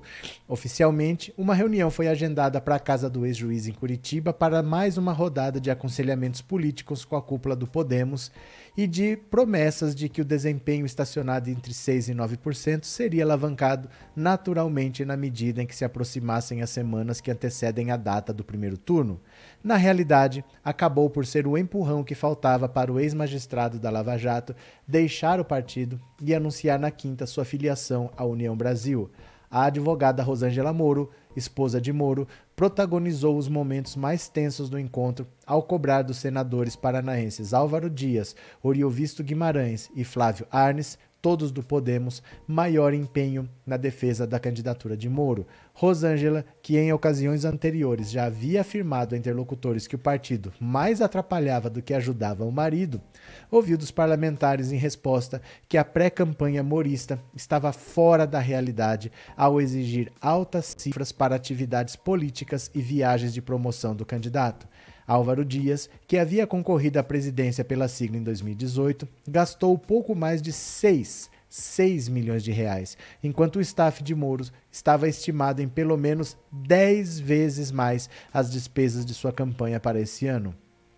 Além da cobrança pessoal de, da advogada Rosângela Moro, a reunião final de Moro com a cúpula do Podemos foi marcada por críticas à presidente da sigla Renata Abreu por priorizar financeiramente a eleição de deputados federais e por uma sequência de indiretas para que Sérgio Moro procurasse um partido com maior estofo eleitoral para suas pretensões. No dia seguinte, o ex-juiz se reuniu com o presidente do União Brasil, Luciano Bivar, e na quinta anunciou sua filiação à sigla, detentora de cerca de 800 milhões de reais de fundo eleitoral. Então, olha só. O que, que pega aqui? O Sérgio Moro cometeu um grave erro ao se filiar a um partido nanico, porque o dinheiro que o partido tem é proporcional ao número de deputados, e o Podemos hoje só tem nove deputados. É um partido nanico. Com pouco dinheiro, o que, que o partido precisa? Crescer. Porque se esse partido não cresce, ele vai ter menos dinheiro ainda. Quanto menos deputado, menos dinheiro você tem. Então é claro que a prioridade do Podemos seria eleger deputado. Mas o Sérgio Moro ajudaria a falar do Podemos, porque ninguém conhece o Podemos, ninguém sabe quem é filiado ao Podemos. Então, para eles era bom ter o Sérgio Moro. Mas o Sérgio Moro achou que o Podemos ia botar todo o dinheiro para eleger ele. Primeiro, ele não tem tamanho para isso, ele não tem carisma para isso, ele não tem experiência para isso e o Podemos não tem dinheiro para isso. Todo o dinheiro que o Podemos tem, ele tem que usar para eleger deputado, para no mínimo não diminuir. Ele não pode diminuir, ele precisa crescer a bancada, mas ele não pode se arriscar a diminuir. Então ficou nesse impasse. O Sérgio Moro queria o dinheiro para ele e os deputados do Podemos queriam o dinheiro para eles. O Sérgio Moro estava pedindo 60 milhões para gastar. O Álvaro Dias falou: Eu fui o candidato do Podemos em 2018, a minha campanha custou 6 milhões. 6, vocês estão pedindo 60. Não vão dar 60 para ele. E aí eles resolveram sair. A Rosângela Moro, no fundo, no fundo, queria mais dinheiro para a campanha do Sérgio Moro, o que não faz o menor sentido. O Sérgio Moro é odiado pela classe política. O Sérgio Moro é detestado, ele não conseguiu uma única aliança, porque ninguém conversa com ele. Ele é centralizador, ele não ouve o partido, ele tinha resistência fora, ele tinha resistência dentro. O Sérgio Moro tá onde não devia estar. Tá. Ele não tem perfil para estar tá na política, né? Quero desativar. No Brasil tudo é possível com essa nação mercenárias. Como assim? José Edmilson, essa Rosângela tá mais pra, pra topa tudo por dinheiro. Ah, mas estamos falando de que família, né? É a conja. É, Paulo, professor, ele vai arrumar alguma desculpa para não ir ao debate do Bozo miliciano corrupto é um covarde. Não vai. Vocês não estão entendendo. Eu vou repetir. Não vai ter debate. Não vai ter debate. Não é que ele vai arrumar desculpa para não ver. Não vai ter. Gente, só tem dois candidatos. Um não vai. Não vai ter debate. Não vai ter. Não precisa de desculpa. Ele vai falar que não vai. O Lula não tem por que querer que tenha. Se ele tiver em primeiro, num debate sem o Bolsonaro, ele não vai ter interesse que tenha. Não vai ter debate. Né? A verdade é essa. João Martins tem que prender mala cheia de Macedo, Álvaro Dias, Bolsonaro, Anastasia. Pronto. Michele, minha tia de 81 anos evangélica numa conversa de almoço de domingo, ao me ouvir falar do Lula, ficou freneticamente que odeia Lula. Mas é, são pessoas que foram ensinadas a odiar o Lula, né? Fábio dos Santos, o, o Moro já deu o que tinha que dar. Ele não é da política, ele está perdido na política, né? Está perdido na política à toa. Agora, gente, e a licitação de ônibus que o governo estava querendo comprar, hein? Comprando ônibus pelo dobro do preço com dinheiro da educação. Vamos dar uma olhada aqui, ó. Olha. Licitação do governo prevê pagar até 732 milhões a mais por ônibus escolares. Que beleza, hein? Que beleza. Políticos especialistas em educação reagiram à revelação de que uma licitação do governo prevê pagar até 732 milhões a mais por ônibus rurais escolares. O pregão está marcado para a próxima terça-feira, dia 5, depois de amanhã, e prevê a compra de 3.850 veículos com preços inflados. Para o vice-presidente da Câmara, Marcelo Ramos, o discurso do presidente Jair Bolsonaro sobre corrupção começou a ruir começa a ruir o discurso de Bolsonaro de que o governo dele não tem corrupção. E a corrupção aparece onde mais deveria estar blindada. Já foi na compra de vacina, agora está na educação, afirmou o parlamentar. O episódio da compra de vacina causou muitas mortes que poderiam não ter acontecido. O da educação compromete o futuro das nossas crianças e do nosso país. O alerta para o sobrepreço partiu de instâncias de controle e da própria área técnica do fundo. Segundo documentos obtidos pelo Estadão, o governo aceita pagar até 480 mil por um ônibus que, de acordo com o setor técnico, deveria custar no máximo 270 mil. Os recursos sairão de um programa destinado a atender crianças da área rural que precisam caminhar a pé quilômetros e em estradas de terra para chegar à escola a, o deputado Ivan Valente protocolou pedido no Ministério Público Federal, do Distrito Federal e do Ministério Público junto ao Tribunal de Contas da União para suspender a licitação e abrir um procedimento para apurar a responsabilidade do presidente do Fundo Nacional de Desenvolvimento da Educação, Marcelo Ponte, e do diretor da entidade Garigan Amarante, indicado para o cargo por Valdemar Costa Neto. Opa! No documento apresentado pelo deputado, Ponte e Amarante são o foco por terem ignorado os alertas das áreas técnicas sobre a existência de sobrepeso na contratação mencionada e terem determinado o prosseguimento do referido pregão eletrônico. A presidente executiva da organização Todos pela Educação, Priscila Cruz, cobrou investigação sobre as suspeitas de sobrepreço. Pior que não respeitar atributos da eficiência é a corrupção.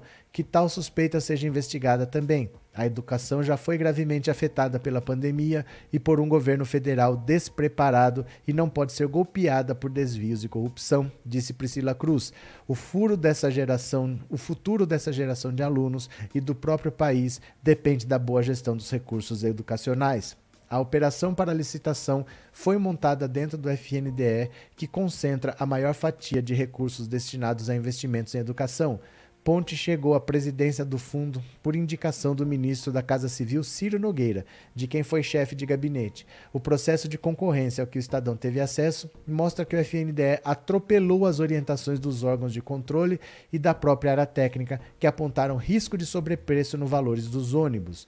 A presidente da, do Todos pela Educação observou que a economicidade é um atributo do princípio e da eficiência da administração pública e que, ao que tudo indica, não está sendo cumprido pelo FNDE.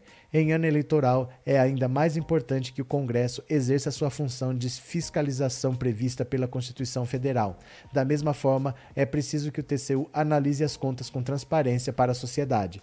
O presidente da Comissão de Educação do Senado, Marcelo Castro, disse ao Estadão que todas as denúncias de irregularidades nos repasses dos recursos do MEC do FDNDE serão investigadas a fundo. Segundo o parlamentar, a apuração não vai parar mesmo em ano eleitoral. Então veja, estão pagando mais do que o dobro por ônibus escolares, que é para criança de área rural poder ir para a escola. Então, às vezes, você ora numa área rural afastada, você tem um chão muito grande para ir até a escola, tem um ônibus rural que vai te levar, só que eles estão cobrando mais o dobro.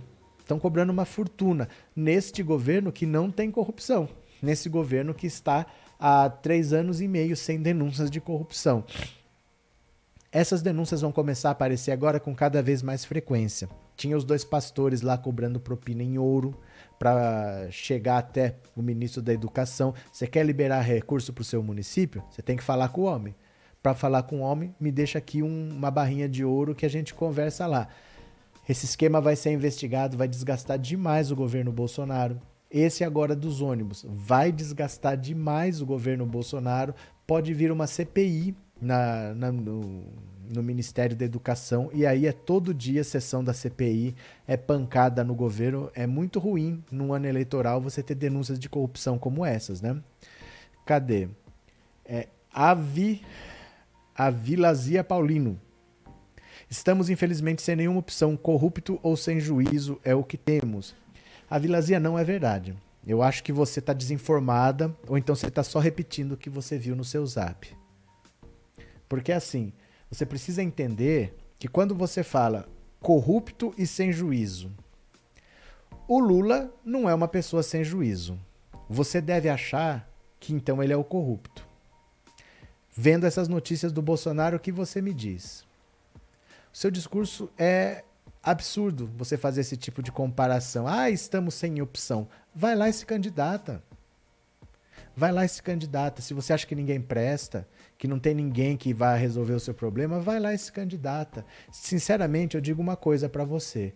Nós temos um candidato de todos esses que não quer seguir as regras do jogo. Ele não quer seguir as regras da democracia. Ele quer liberar as armas para que bandidos possam andar armados tocando terror, como acontece em comunidade dominada por miliciano. Ele quer liberar mineração em terras indígenas. Ele quer transformar Fernando de Noronha, Angra dos Reis, num grande cassino. Ele quer vender o Brasil pelo preço que for, ele quer destruir o Brasil pelo preço que for e só não enxerga quem já escolheu um lado eu acho sinceramente que você não está procurando candidato. Eu acho que você reclama que não tem candidato, mas você já escolheu no fundo, né? É, por que o Lula quer o controle da internet, professor? Porque precisa ter controle tudo precisa ter controle, nada pode não ter controle. Se você não tiver controle, olha o que acontece no Telegram. No Telegram as pessoas estão vendendo drogas, estão vendendo prostituição, porque não tem controle, ela não tem um escritório no Brasil. Ela tem que ter um, um, um, um escritório no Brasil, ela tem que responder à lei brasileira. Tudo na internet tem que seguir leis. Ou você acha que não tem que ter lei? Você acha, você quer, por exemplo, que não tenha lei? Eu posso ir na sua casa, eu não gostei de você, eu dou um tiro na sua cara? Ou você acha que tem que ter lei que me impeça de fazer isso? Tudo tem que ter lei, meu caro. Por que, que alguma coisa tem que ter controle? Não é uma pergunta meio óbvia? Ah, por que, que eu dirijo o meu carro e tem velocidade máxima? Por que estão controlando o jeito como eu dirijo? Porque tudo na vida tem que ter controle. A vida em sociedade pressupõe limites. Alexandre, não é uma coisa meio óbvia essa pergunta que você fez? Diga para mim. É, vocês viram a cozinheira que apanhou por ser negra? O Bolsonaro representa isso. Verdade. Mas dá uma olhada aqui, ó. Olha um resumo disso tudo. Submetido ao centrão e a pastores, Mec se converte em caverna de Alibaba. Olha aqui, ó. Olha aqui. Olha aqui. Que cena bonita, ó. Bolsonaro e os cavaleiros do Apocalipse que passaram pela porta giratória do MEC tra sempre trataram o flagelo educacional como questão ideológica. Tudo se resolveria em três lances: malhar Paulo Freire, endireitar reitores esquerdistas e banir o comunismo de gênero das salas de aula. Sabe-se agora que a guerra cultural do bolsonarismo é impulsionada pela única invenção humana cobiçada por gente de todas as ideologias: o dinheiro. A escola sem partido de Bolsonaro tem centrão e pastores plantando bananeira dentro do cofre do FNDE, o Fundo Nacional de Desenvolvimento da Educação. Não bastasse o caso dos pastores que cobravam propinas de prefeitos para azeitar a liberação de verbas educacionais, o Estadão levou às manchetes outra mazela. Descobriu-se que o Ministério da Educação abriu licitação superfaturada para a compra de 3.850 ônibus escolares. O preço chega a 700 milhões técnicos do próprio FNDE e auditores da Controladoria Geral da União apontaram o mau cheiro, mas o Centrão tapa o nariz e segue em frente. Contrariando as ressalvas técnicas, o FNDE autorizou a licitação há duas semanas. O pregão eletrônico ocorrerá na terça-feira. A autorização é assinada por Garigan Amarante, diretor de ações educacionais. Trata-se de um indicado do notório Valdemar Costa Neto, dono do partido de Bolsonaro, o PL. Assina a peça também o presidente do FNDE, Marcelo Ponte. O personagem já foi assessor da Casa Civil, do chefe da Casa Civil, Ciro Nogueira. Alheio às evidências, Bolsonaro diz comandar um governo sem corrupção. Mas alguns brasileiros, fartos da espoliação, já não engolem essa empulhação. Aprenderam que a corrupção funciona mais ou menos como futebol. O sujeito pode ser o maior craque do mundo, mas não marca gol sozinho. Há toda uma estrutura funcionando por trás. A diretoria do clube, o preparador físico, a turma do departamento médico, o treinador, o próprio time. Na corrupção é igualzinho. Pastores são recebidos no Planalto, infiltram-se em gabinetes do ministro, achacam prefeitos, prepostos de, das oligarquias do Centrão invadem a grande área do orçamento federal. Enfim, há todo um aparato armando as jogadas que colocarão os corruptos na cara do cofre público. Nesse jogo, Bolsonaro faz o papel de técnico. Ele escala o time, atua do lado de fora das quatro linhas, só troca de jogador quando a fratura está muito exposta e finge desconhecer que o pedaço de Brasília onde pulsa o coração administrativo do governo vai ganhando novamente a aparência de uma Bagdá entregue a Alibaba. O MEC ficou muito parecido com uma caverna. Olha, esse governo sem corrupção tá bastante estranho, né? Tá tendo bastante caso de corrupção nesse governo que é sem corrupção. Mas tem mais, tem o Ministério da Defesa também, viu? Eu fico indignado com esse eleitorado que continua votando no Centrão, Francisco Silva. David, as pessoas querem uma democracia com direitos sem deveres. Isso não seria anarquia. Cadê? Michele, eu odeio Bolsonaro. Cadê? Ricardo Ouremos pelo Brasil. Tá certo. Antônio Galdino, estamos fechados com Lula no Nordeste, professor. Que bom. Cadê? Miguel Silvânio. Eu tenho ódio de Bolsonaro, não pensei que ia dizer isso um dia. É, eu não achava que eu ia ter ódio. Eu tinha repulsa, eu tinha nojo, eu abominava Bolsonaro. Não era necessariamente um sentimento de ódio. Mas hoje é tudo isso junto. É tudo isso junto, né? Cadê? Já ouvi muita gente falando que não houve corrupção há três anos, ruindade pura. Aline. Bolsonaro não tem culpa, faz, faz a parte dele. Pior é o pobre que o apoia, infelizmente. Não, tem culpa sim, tem culpa e tem que ir pra cadeia. Como é que não tem culpa? Tem culpa e tem que ir pra cadeia. Não tem essa que faz a parte dele, não. Ele próprio fala que não faz a parte dele. Ele próprio fala que não faz isso porque o STF não deixa, que não faz aquilo porque é governador, que não faz. Ele mesmo fala que ele não faz a parte dele. Então, não é verdade que ele faz a parte dele, viu? Sandra, Bolsonaro é corrupto, sem juízo e não se importa com o povo. Já pensou se tivesse outra pandemia? Todo desastre se repetiria. E para ele ia ser ótimo outra pandemia. Era só ele se comportar diferente, falar, olha, vamos enfrentar essa pandemia aqui, ó, vamos trazer vacina, vamos fazer não sei o quê. O povo abraçava ele e dava tudo certo, né? Michele, obrigado pelo super sticker e obrigado por ser membro, viu? Muito obrigado. Agora, olha a corrupção no Ministério da Defesa. Orçamento secreto de 588 milhões da defesa na, na, área, na era Braga Neto bancou até capela funerária. Que beleza! Olha o orçamento da defesa construindo capela. Olha. Em um lote de terra de 129 metros quadrados, cravado em São Félix do Araguaia, no interior do Mato Grosso, a prefeita Janaílza Taveira Leite, do Solidariedade, acompanha cada passo da construção do velório público do município com quase 12 mil habitantes. A obra tem sido celebrada como a primeira capela mortuária da cidade, uma forma de dar conforto aos moradores num momento de tanta dor, destaca Janaílza. O projeto só saiu do papel graças a um repasse de 400 mil reais feito pelo Ministério da Defesa, então chefiado pelo general da reserva Walter Braga Neto, cotado para vice na chapa de Bolsonaro nas eleições deste ano. Os recursos foram liberados em outubro de 2021 por meio do orçamento secreto. Dispositivo de emendas parlamentares utilizadas para contemplar aliados do governo em troca de apoio no Congresso.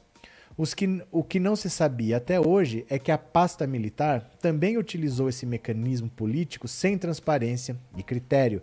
A informação só veio à tona recentemente graças a uma decisão do STF que obrigou a divulgação desses dados. Olha, ninguém sabia que o Ministério da Defesa estava nessa, de liberar verba para a prefeitura, mas está. Só tenho a agradecer a boa gestão do Braga Neto e ao senador Wellington Fagundes por essas obras. O senador é o nosso campeão de votos aqui e vai ser de novo nessa eleição, se Deus quiser. Ele é nosso predileto, afirma Janaílza, que também recebeu 2 milhões da defesa para asfaltar ruas da cidade. O parlamentar mato-grossense que busca a reeleição ao Senado integra o mesmo partido de Bolsonaro e é aliado fiel do governo. Então veja como que as coisas acontecem. Um senador que é do partido do presidente, que é do Centrão, é de um município pequeno e mandou obras para lá. Mandou dinheiro para fazer o velório, para asfaltar ruas da cidade, e aí a prefeita rasga elogios para ele e a população que está vendo obras acontecerem na cidade pelas mãos desse senador vai votar de novo dele. Esse senador que é ligado ao Centrão está tendo acesso ao orçamento secreto do Bolsonaro. Em troca não se sabe do que, se é em troca de um voto, em troca de um apoio, em volta de não aceitar um, um impeachment. Por que será que ele está apoiando? Né? Ele está recebendo um dinheiro e vai assim garantindo a própria reeleição. É assim que o Centrão funciona. O Centrão ele não está preocupado se o governo é de direita ou de esquerda. Ele quer estar tá perto do governo, ele vende o apoio dele, pelo dinheiro que ele recebe, ele faz obras nos municípios de onde ele veio e garante a reeleição. É assim que funciona. Por isso que é muito difícil você falar que tem um governo com um orçamento secreto. Gente, se fosse correto, nunca seria secreto. Por que, que é orçamento secreto? Se fosse uma coisa boa, não ia estar tá todo mundo falando, olha, eu tenho aqui desse orçamento 5 bilhões, eu mandei para lá, eu fiz tal coisa. Por que, que é secreto? É secreto porque não é correto, porque não é honesto. Né? Senão o político estava fazendo propaganda, ainda mais em ano eleitoral. Mas é assim que funciona. Está pagando para asfaltar a rua o orçamento da defesa do Ministério da Defesa está construindo um velório municipal. Será que é o Ministério da Defesa que tem que construir um, um velório, que tem que assaltar a rua? Será que é a verba do Ministério da Defesa, né? V. Pereira. Na época de Lula, meu filho conseguiu fazer faculdade no governo de Bolsonaro. Está difícil fazer faculdade. Verdade. Hélio, professor, quando Lulinha era dono do Mato Grosso, o tomate, a cenoura, a carne era mais em conta. Pena que ele vendeu. Agora tá o olho da cara. Pois é, ele vendeu a JBS, né? Eu conheço um monte de seguidor do Bolsonaro, Miguel Salviano. Cadê? Professor, quando Lulinha. Ah, essa aqui eu acabei de ler. Ai, que saudade do tempo do Lula. Ah, meu povo, a coisa tá feia, viu? Mas vamos falar de Ciro Gomes. Ciro Gomes, Ciro Gomes. Meu Deus do céu, Ciro Gomes. Lula fez da corrupção elemento central de seu poder. O Ciro não vai parar nunca, gente. O Ciro não vai parar nunca, não é possível. Ele quer ajudar o Bolsonaro a se eleger, né? A ladroeira na Petrobras foi implantada pelo Lula e só ficou impune porque o Sérgio Moro trocou os pés pelas mãos. Mas não podemos nunca mais retomar esse modelo de governança baseado na corrupção. Não pode nunca mais voltar ao, a, a governança corporativa da ladroeira que o Lula implantou na Petrobras, fazendo de conta que ele é inocente, porque o Sérgio Moro, que é um pilantra, trocou os pés pelas mãos e fez dos autos processuais um palanque para fazer política, como está evidenciado, mas que o Lula fez da corrupção um elemento central do seu modelo de poder. Isso eu estava muito perto e vi. Há muitas denúncias públicas que eu fiz ao tempo que aconteceu, sabe? Transpetro, com Sérgio Machado, um bilhão de reais em contrato sem licitação para Eunício Oliveira, ex-presidente do Senado. Ó, isso é a frase do Ciro Gomes. Quer dizer, tudo aquilo que o Randolph falou na entrevista que eu li para vocês, que a gente leu junto aqui, sobre ter que se unir, ter que entender a ameaça que é o Bolsonaro, o Ciro Gomes não entende. O Ciro Gomes ele não percebe que o Bolsonaro é uma ameaça, ele bate no Lula, só quem se beneficia com isso é o Bolsonaro, não é nem ele, ele não vai ganhar nenhum voto de quem vota no Lula, de quem vota no PT, só vai ganhar raiva. Por isso que ele foi vaiado naquela manifestação na Paulista. Ele foi vaiado no sábado, porque na sexta ele falou que o Lula estava o Lula tava num jatinho que era da. Como é que chama da empresa lá? Da Prevent Senior. Disse que o Lula tava andando num jato da Prevent Senior. Fake news, né? Porque o Lula tava. alugou um jato, e o jato é assim, um jatinho, né? Você aluga um avião porque você não usa avião todo dia. Você não vai trabalhar de avião. Você usa esporadicamente. Então, como é uma coisa cara de se manter, você deixa para alugar. Aí você chega lá numa agência e fala: Ó, queria um jatinho. Tem esse aqui, tudo bem? Tudo bem. Você não sabe quem é o dono. Você está alugando, mas tem um dono. E esse jatinho, um dos donos era dono da Prevent Sênior.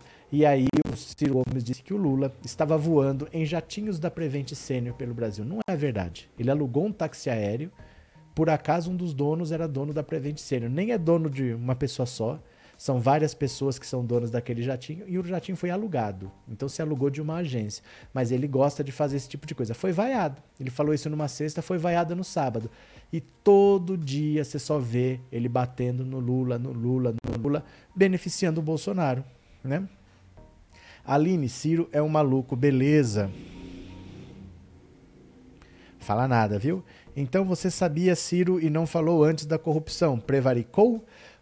O Ciro ele sempre fala que sabe de tudo e fala que tem prova, mas nunca faz uma denúncia formal. Já repararam nisso? Que ele fala que viu, ele fala que sabia, ele fala que tem prova, mas ele nunca denuncia ninguém formalmente, ele só dá entrevistas, né?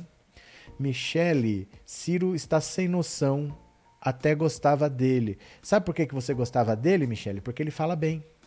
Ele se expressa muito bem. Isso é uma coisa, por exemplo, que o Sérgio Moro não tem. O Sérgio Moro se expressa muito mal, ele não sabe falar em público. O Ciro sabe. E quando a pessoa fala bem, a gente tem uma sensação de que, pô, ele tá tão seguro falando que ele vai ser capaz de fazer isso tudo. Transmite segurança uma pessoa que fala bem. Agora o Ciro não consegue pôr em prática as coisas que ele fala. Porque ele fala como se fosse muito fácil, né? Ele chega assim e fala: no primeiro dia está revogada a política de preços da Petrobras, e aí, se o mercado financeiro quiser vender ações da Petrobras, eu vou lá e compro. Parece que é assim, ele resolve tudo em 30 minutos. Parece que é muito fácil. E não é tão fácil assim. Porque se fosse fácil, ó, pensa bem. Tem duas etapas. Você tem que vencer a eleição e você tem que governar. Tem pessoas que já venceram a eleição, mas depois não conseguiram governar. O Bolsonaro é um. Ele foi capaz de vencer uma eleição e não conseguiu governar. O Collor foi outro. Ele foi capaz de vencer uma eleição, mas depois não conseguiu governar. Então, vencer eleição é mais fácil do que governar, né? Dá para vencer até sem ter capacidade para governar. O Ciro não passa nem da primeira fase. Nem a fase de vencer a eleição ele consegue. Ele não consegue nem ir para o segundo turno. Imagina para governar. Parece que é assim, né? Ele fala tão bem, ele ia governar tão bem. Mas se o cara não consegue vencer a eleição, o que me diz que ele governaria bem? Porque vencer a eleição é a parte fácil, a parte difícil é governar. Juntar os interesses, ver aquele monte de político lá, um quer uma coisa, outro quer outra coisa, conseguir fazer aquilo tudo funcionar, isso não é fácil. E a parte fácil, ele não consegue nem para o segundo turno. Imagina o que seria um governo do Ciro Gomes, né? É, Guilherme, professor, mas Ciro bate muito no Bolsonaro também. Mas isso todo mundo faz, o Bolsonaro é governo. Isso não é mais do que obrigação dele, porque se você tem um governo tentando a reeleição, isso todo mundo vai fazer. Isso é normal. Não é que ele bate no Ciro Gomes. Todo candidato vai bater no, no presidente. Isso é normal. Você está querendo vencer o cara, você tem que bater nele. Agora, o Lula não é governo há 12 anos. E ele fica falando do governo do Lula.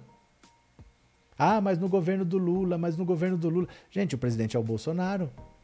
Lógico que o Bolsonaro vai ser atacado por todo mundo. Isso é uma obrigação. Você está querendo você está querendo derrotar o atual governo para ser presidente, você vai atacar. O governo do Lula acabou tem 12 anos, né? Cadê? Ciro tem que falar com os Estados Unidos, pois estão oferecendo 24 milhões para quem tiver provas contra o Odebrecht e a Petrobras. Pois é. Pois é. Francisco, Bolsonaro venceu a eleição por causa do Adélio e das fakes. Principalmente, Francisco, o Bolsonaro venceu a eleição porque o Lula não participou. Né? Dá uma olhada aqui, ó. Deixa eu mostrar aqui para vocês, ó. Deixa eu pegar uma pesquisa da época. Olha. Olha aqui, uma pesquisa de 2018, dá uma olhada. Pesquisa CNT MDA para presidente, março de 2018. Março de 2018. Olha como estava aqui, ó. Em primeiro estava Lula com 33%. Sabe quem estava em segundo? Em segundo estava branco e nulo, com 18. E o Bolsonaro estava perdendo pro branco e nulo com 17. Mas olha de onde que ele saiu aqui, ó. O Bolsonaro saiu, ó, saiu daqui, ó, dos 5%. Todo mundo achava, ele subiu, mas ele já tá caindo. É só ter um debate que ele cai, que ele não consegue se sustentar. E foi horrível mesmo. Aí, quando teve a facada, ele teve uma desculpa para não ir no debate, e o líder das pesquisas foi preso, e o Sérgio Moro, seis dias antes do primeiro turno, soltou uma delação do Palocci que nem foi homologada, nem foi aceita pela Polícia Federal, mas ele vazou mesmo assim. Precisou acontecer muita coisa, né? Deixa eu, des... Deixa eu ver aqui. Edil Andrade, obrigado pelo super sticker e obrigado por ser membro do canal. Muito obrigado, viu, Edil? Daniel, professor, a Dilma no segundo mandato foi esse caso? Do que? Venceu, mas não conseguiu governar? Você acha que pro Lula é melhor sem debate? Não, não é que a Dilma não conseguiu governar. A Dilma, ó, vou te mostrar aqui, ó. A Dilma estava no auge da popularidade dela. A Dilma estava tendo um governo muito bem avaliado. Dá uma olhada aqui, ó. Deixa eu mostrar aqui para você rapidinho. Olha. Dá uma olhada. Olha a popularidade da Dilma. Isso aqui ainda é o primeiro mandato. Eu sei. Mas olha o que aconteceu aqui, ó. Em março, 63% dos entrevistados avaliavam o governo Dilma como ótimo ou bom, o que tinha sido um recorde desde o início do mandato. Ó, a Dilma, em 2013, no começo, ela foi eleita em 2010, 2011, 2012, 2013 era a segunda metade do primeiro mandato. Ela estava no patamar mais alto, ela estava governando. Ela foi eleita e ela estava governando com a popularidade altíssima. Aí em junho vieram aquelas manifestações que a própria esquerda fez de que não é pelos 20 centavos. Olha o que aconteceu em 15 dias com a popularidade dela, ó, de março para junho, ó, Em junho, de junho para julho. Perdão, de junho para julho, 15 Caiu para dias, ó. 55 e agora caiu novamente para 31%. Olha, caiu de 50 para 30 em 15 dias. Os que consideram o governo regular eram 29%, depois 32% e agora são 37%. Em março, 79% aprovavam a maneira como a presidente governa o país. Quase 80%.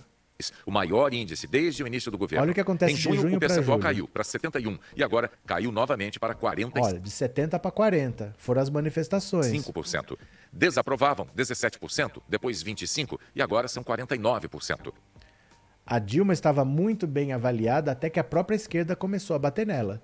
A direita viu o que a esquerda estava fazendo, falou: pera lá, agora é a hora de fazer o impeachment, vamos brigar fora Dilma para Dilma não se eleger. Mesmo assim, ela se elegeu de novo. Ela venceu a segunda eleição. O Aécio não aceitou o resultado, questionou, foi bater e aí começou. Eles já estavam batendo desde 2013, 2014, 2015 e aí em 2015 eles resolveram que era melhor tirar a Dilma, colocar o Michel num grande acordo nacional com o Supremo, com tudo, porque a Lava Jato estava indo para cima deles e se a Dilma não parasse, não tinha o que fazer. Então tira o Michel, vai parar a Lava Jato para nós. E é melhor colocar o Michel e tirar a Dilma. Vocês lembram desse áudio do Romero Jucá? como é que a gente pode ajudar? Né? O Igor não tem que ser político, não obviamente a solução política. Tem a solução é política? Como é, como é a política? Tem que que mudar o governo para poder estancar essa questão Rapaz, a solução mais fácil era botar o Michel. Mas é só o Renan que tá contra essa porra. Um aborto. Eu não gosto do Michel, porque o Michel é uma coisa. A gente não esquece da coisa, da coisa tá morto, porra. Não, é um acordo. Botar o Michel um grande acordo nacional. Com o Supremo, com tudo, fazer todo mundo e parava tudo. É, e aí delimitar onde está, pronto. Parava tudo. Né? Então, assim, é, a Dilma foi tirada de lá porque a Lava Jato estava prendendo todo mundo. O Eduardo Cunha ia ser preso. Que resolveram falar assim: olha, a Dilma não vai parar, com ela não tem acordo, com ela não tem jeito da gente conversar. Vamos tirar ela de lá, vamos pôr o Michel, porque o Michel Temer ia ser preso pela Lava Jato também. Então ele vai parar. Ele com poder, ele vai mexer. É a hora da gente fazer. A própria esquerda está batendo. Todo mundo quer ir na cabeça da Dilma. A solução mais fácil: tira a Dilma, bota Michel num grande acordo nacional com o Suprema, com tudo. Né? Infelizmente, meu cara, infelizmente, viu? É, mas o Ciro não perde por esperar. O Ciro está se aposentando, gente. É a quarta eleição dele, ele não vai nem para o segundo turno. Ele deve sair do PDT depois dessa eleição. difícil um partido que queira, o Ciro é complicado, né? A semana passada falei que o Lula deveria tirar o Geraldo Alckmin. Você riu, agora o Randolfo está alertando, você vai rir. Ele tá. Não sei o que, que você tá falando. Deixa eu mostrar aqui pra você. Deixa eu mostrar aqui pra você, ó. Eu acho que você não sabe do que você tá falando mesmo, assim. Me preocupa você não ter noção do que você tá falando. Pera lá. Pe- Peguei a matéria errada aqui, ó. Vamos ler aqui de novo, ver se você tem razão. Porque você falou que o certo era tirar o Alckmin, né? Vamos ver se o Randolph falou isso. Acho que você ouviu o Galo cantar e não sabe onde. Olha.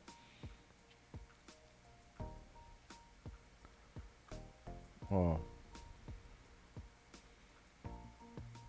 Cadê aqui? Porque ele fala disso daqui. Me preocupa, sabe? Você tá tão perdido no mundo assim. Cadê? Deixa eu ver aqui rapidinho.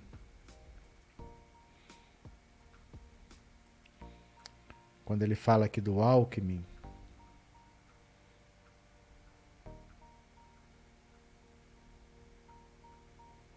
Eu não sei onde é que tá aqui dessa entrevista que ele fala do Alckmin.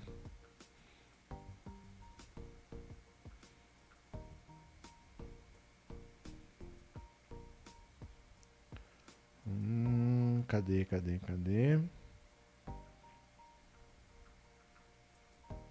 Perdi. Eu acho que ele tá aqui, ó. Hum.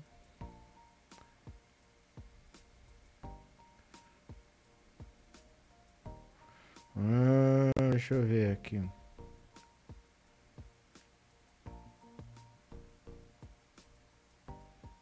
Porque nós lemos isso aqui hoje. Acho que você chegou no meio, né? Olha. Perdi. Mas tá aqui nessa notícia. Você volta pro começo da, da live que a gente viu a notícia toda, onde ele fala aqui do, do Alckmin, que é importante trazer o Alckmin. Não sei de onde que você tá achando que tem que tirar o Alckmin. Acho que você não tem noção do que você tá falando, mas tudo bem, né? Perdi. Tem Alckmin escrito para algum lado aqui. Mas o que o Randolph fala é exatamente o contrário, que tem é que trazer mais, que tem que trazer a Simone Tebet, que tem que trazer o Dória, que tem que trazer o Eduardo Leite, tem que trazer o Ciro Gomes, e eu não sei o que você tá achando, Luiz, mas cada um sabe o que faz, né?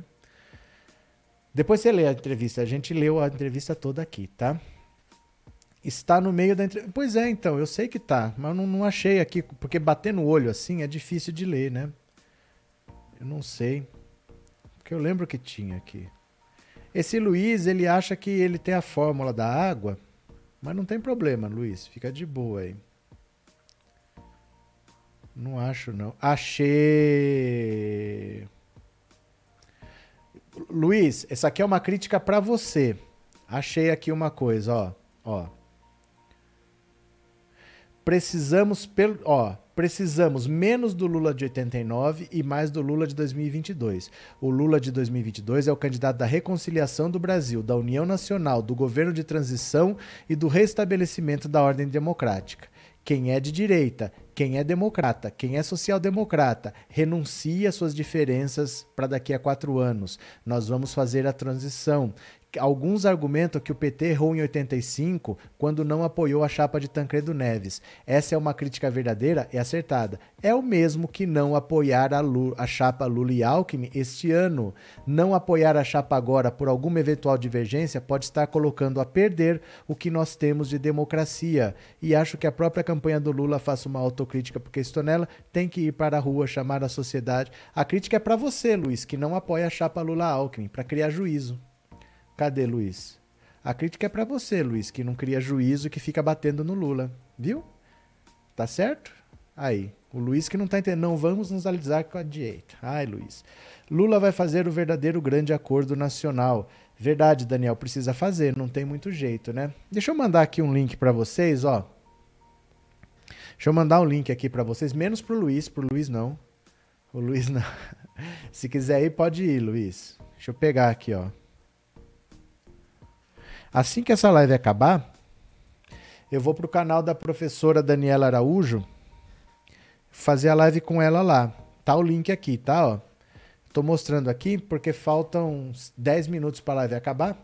Assim que a live acabar, eu vou para lá. Eu gostaria que vocês acompanhassem, tá? Dá um cliquezinho aí, já marca lá para ser notificado. A live vai começar às 9. Eu vou direto daqui para lá. Tá bom? Eu vou direto daqui para lá. Valeu? Vou na live da professora Daniela Araújo, pro canal dela. Luiz, você ainda não entendeu que não é esquerda com direita, não ganha eleição. Desde quando você acompanha a política? O Luiz, coitado, gente, deixa ele aí. É, leia o mal-estar na, na civilização de Freud. Hoje não, tá? Outro dia. Cadê? Trindade, o Luiz ainda quer o bolos para vice. O, o, Luiz, coitado, não sei o que ele vem fazer aqui. As pessoas ficam indo onde não estão satisfeitas, né? onde não estão felizes. Olha, tentando isolar Dória, Eduardo Leite manterá agenda paralela pelo país. Vejam só. Com apoio de lideranças do PSDB descontentes com a pré-candidatura presidencial de Dória, o ex-governador do Rio Grande do Sul, Eduardo Leite, rodará o país numa agenda paralela ao do correligionário na tentativa de herdar seu posto. Leite reuniu-se ontem na capital paulista com o ex-juiz Sérgio Moro, que abandonou sua candidatura no Podemos e migrou para a União Brasil, e planeja encontros com outras lideranças partidárias. O gaúcho também manterá o seu QG em São Paulo, com o objetivo de esvaziar o apoio interno a Dória, que renunciou na sexta-feira ao governo paulista.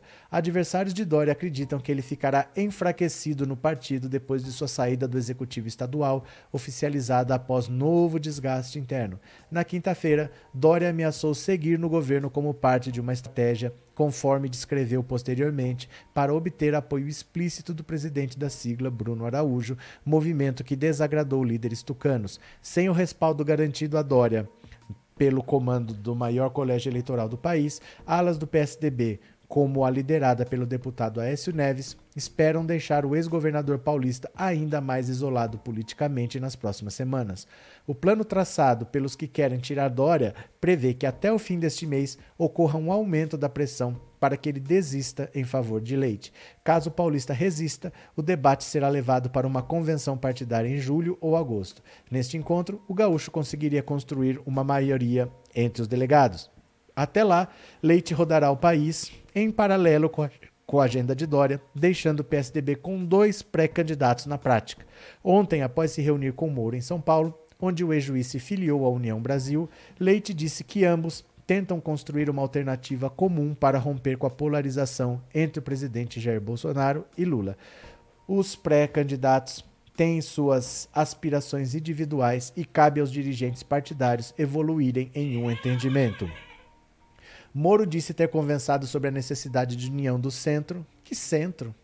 Que centro, né?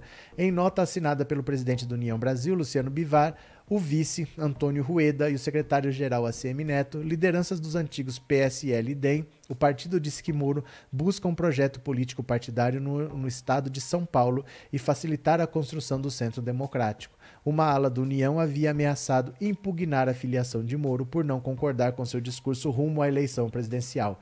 Ontem, o ex-juiz também se encontrou na capital paulista com a senadora Simone Tebet. Olha, o PSDB está completamente rachado completamente. Ele está com dois pré-candidatos, um oficial, que é o Dória, e o outro querendo puxar o tapete, que é o Eduardo Leite. Os dois vão se matar agora, porque o Dória perde força. O Dória não é mais o governador de São Paulo, ele renunciou, então ele perde poder de manobra, ele perde agora o governador é outra pessoa. Ele é, na verdade, um ex-governador. Na verdade, ele não é mais nada, ele é apenas um ex-governador de São Paulo. Ele não tem mais poder para manipular nada do jogo político. E aí a tendência é que o Eduardo Leite cresça, vão tentar jogar o Dória pela janela e vão tentar levar o Eduardo Leite até sabe Deus onde, porque não é viável, essa candidatura não é viável. Né? O que eles querem, no fundo, o que o PSDB quer é que a Simone Tebet seja candidata.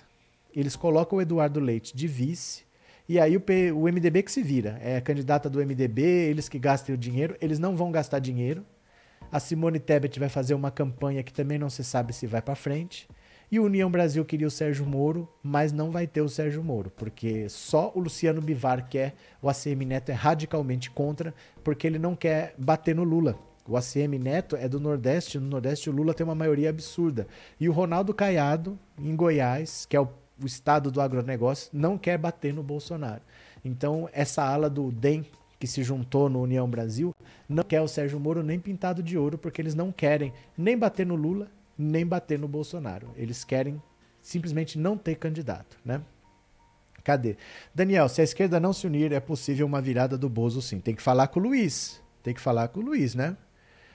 É, Lula precisa governar, por isso as alianças. Não vai ser fácil, o país está arrasado e vai ficar pior. Acorda, povo, disse a Meire. Também acho, espero que o PT fale com eles. Por que essa entrevista assim? Não sei do que você está falando. O PT fale com eles quem? Por que essa entrevista assim? Não entendi nada, Luzia. Escreve de novo aí. É, Adriano, se por acaso o São Lula morrer, o Brasil não terá outra pessoa que o governe? Terá. O Brasil sempre vai ter um presidente. De esquerdo, eu acho que dificilmente. De esquerda, eu acho que dificilmente. Porque a esquerda é que nem esse Luiz aí, ó. A esquerda quer que fique fechado na esquerda, quer que planeje uma revolução socialista, quer que tire os meios de produção da burguesia. Gente, isso não vai acontecer. O povo não quer isso. Não interessa o que a esquerda decidiu que é melhor para o Brasil. Se o povo não quiser, não vai ter voto. O povo brasileiro rejeita esse discurso. O Luiz tem que entender isso. O Lula já entendeu há muito tempo, mas a esquerda, uma boa parte da esquerda, não entende. Ah, mas vamos ficar aqui no nosso projetinho, que é o melhor. Tem que ver o que o povo quer. O Lula entende o que o povo quer. Boa parte da esquerda só entende o que eles mesmos querem. O que é a minha opinião. O que eu acho que é o melhor para o Brasil. E não o que o povo quer. Eles não estão preocupados. Vocês sabem de uma época de que o cinema brasileiro estava muito mais preocupado em fazer o que eles queriam fazer do que fazer o que o povo brasileiro queria assistir? Só quem sabia fazer filme que o povo queria assistir era Mazarop e os Trapalhões. O resto fazia filmes que eles queriam fazer. A esquerda brasileira é muito assim. Ela tem projetos que ela quer fazer e não que o povo aceite. Aí não vence a eleição. Vocês entenderam? É muito difícil achar que a esquerda volte a vencer eleições dessa maneira que o Luiz quer. Ah, pega a esquerda, bota um vice de esquerda, vamos para frente. A esquerda é minoria. A esquerda no Brasil é minoria. Sem conciliação é difícil, né? Professor, eu acho que o Haddad vence pós-Lula. Então deixa eu te mostrar aqui uma coisa, ó.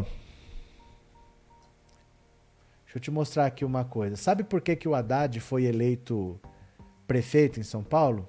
Porque o Lula foi lá e fez isso daqui, ó. Ó, Luiz, presta atenção. Porque o Lula foi lá e apertou a mão do Paulo Maluf. Porque o Lula fala, a gente precisa vencer. O Lula não fica com essas frescuras do Luiz aí, ó. Não, se isso aqui que vai viabilizar a eleição do Haddad, ele foi lá e fez o acordo. Olha. Ó, ó. Se falar por Luiz, ele falar, se for para vencer assim, eu prefiro perder. E é por isso que a esquerda perde. Porque a esquerda opta por perder, ó. Ó, o Lula, quando precisou apertar a mão do Maluf para eleger o Haddad, foi lá e fez. A esquerda não faz isso. Olha. A esquerda não faz. A esquerda tem seus dogmas. Olha aqui, ó. Na sede do PP, Partido Progressista. Ó. Ó. É isso que a esquerda não sabe fazer. A esquerda não entendeu ainda como que funciona o jogo. Entendeu?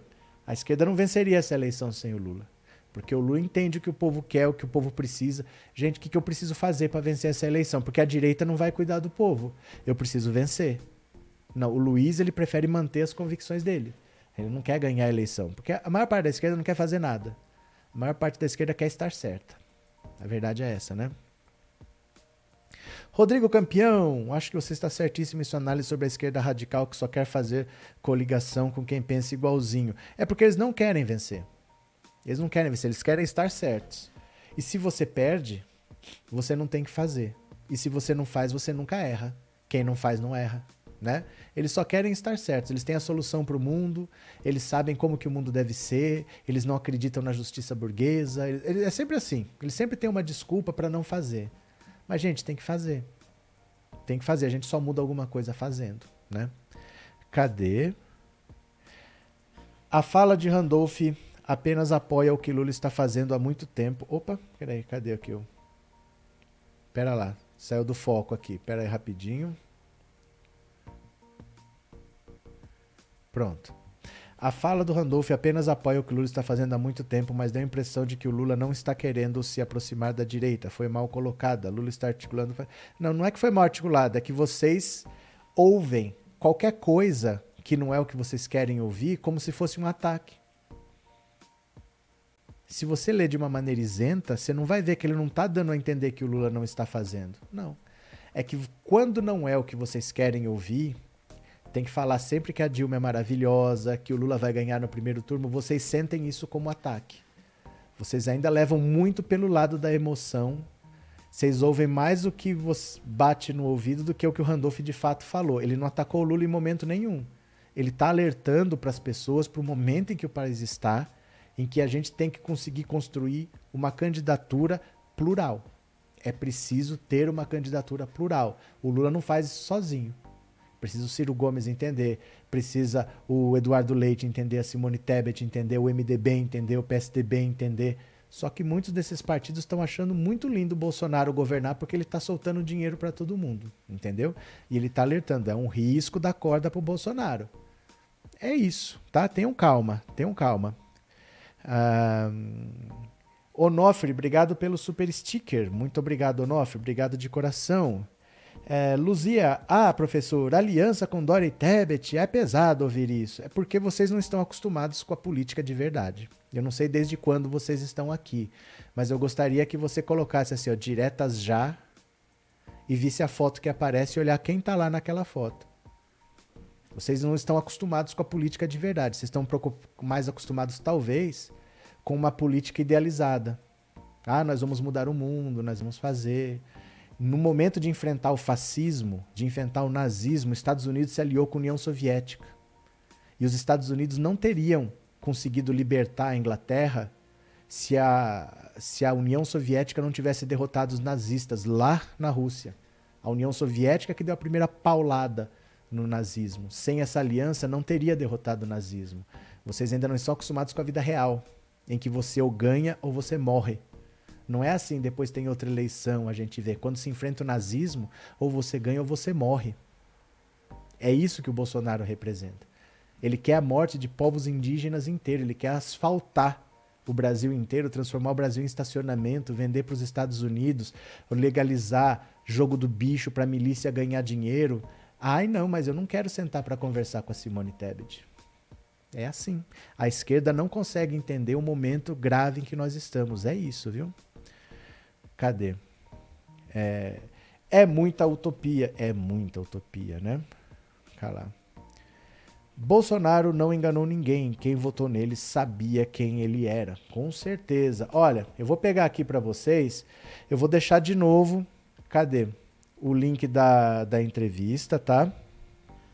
Cadê? Eu vou para lá agora porque é às nove, tá bom? Ó, tá aqui o link da entrevista. Eu vou para lá agora e aprenda, tá bom? Rai Andrade, aprendam a ouvir críticas. Vocês só querem elogios. Vocês só querem ouvir elogios. Aprendam a ouvir a verdade.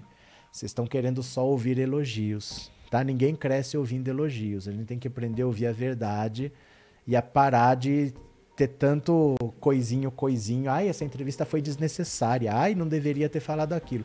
Verdades precisam ser ditas. Bolsonaro tem chance de mudar o jogo, aliado ao centrão do jeito que ele está, se não construir uma aliança mais plural. Isso é óbvio. Isso é o que eu estou falando aqui desde o ano passado. O Alckmin é necessário. É preciso ter mais gente do lado de cá para enfrentar o lado de lá, como foi nas diretas já. Estávamos saindo estavam saindo de um regime militar, precisava de todo mundo.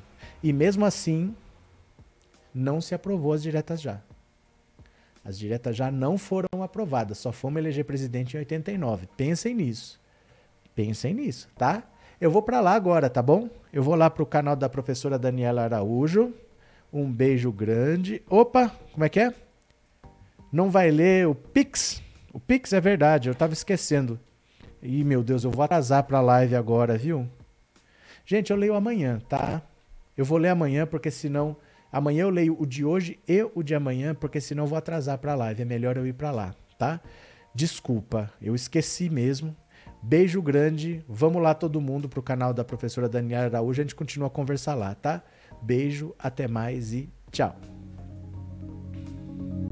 Ops.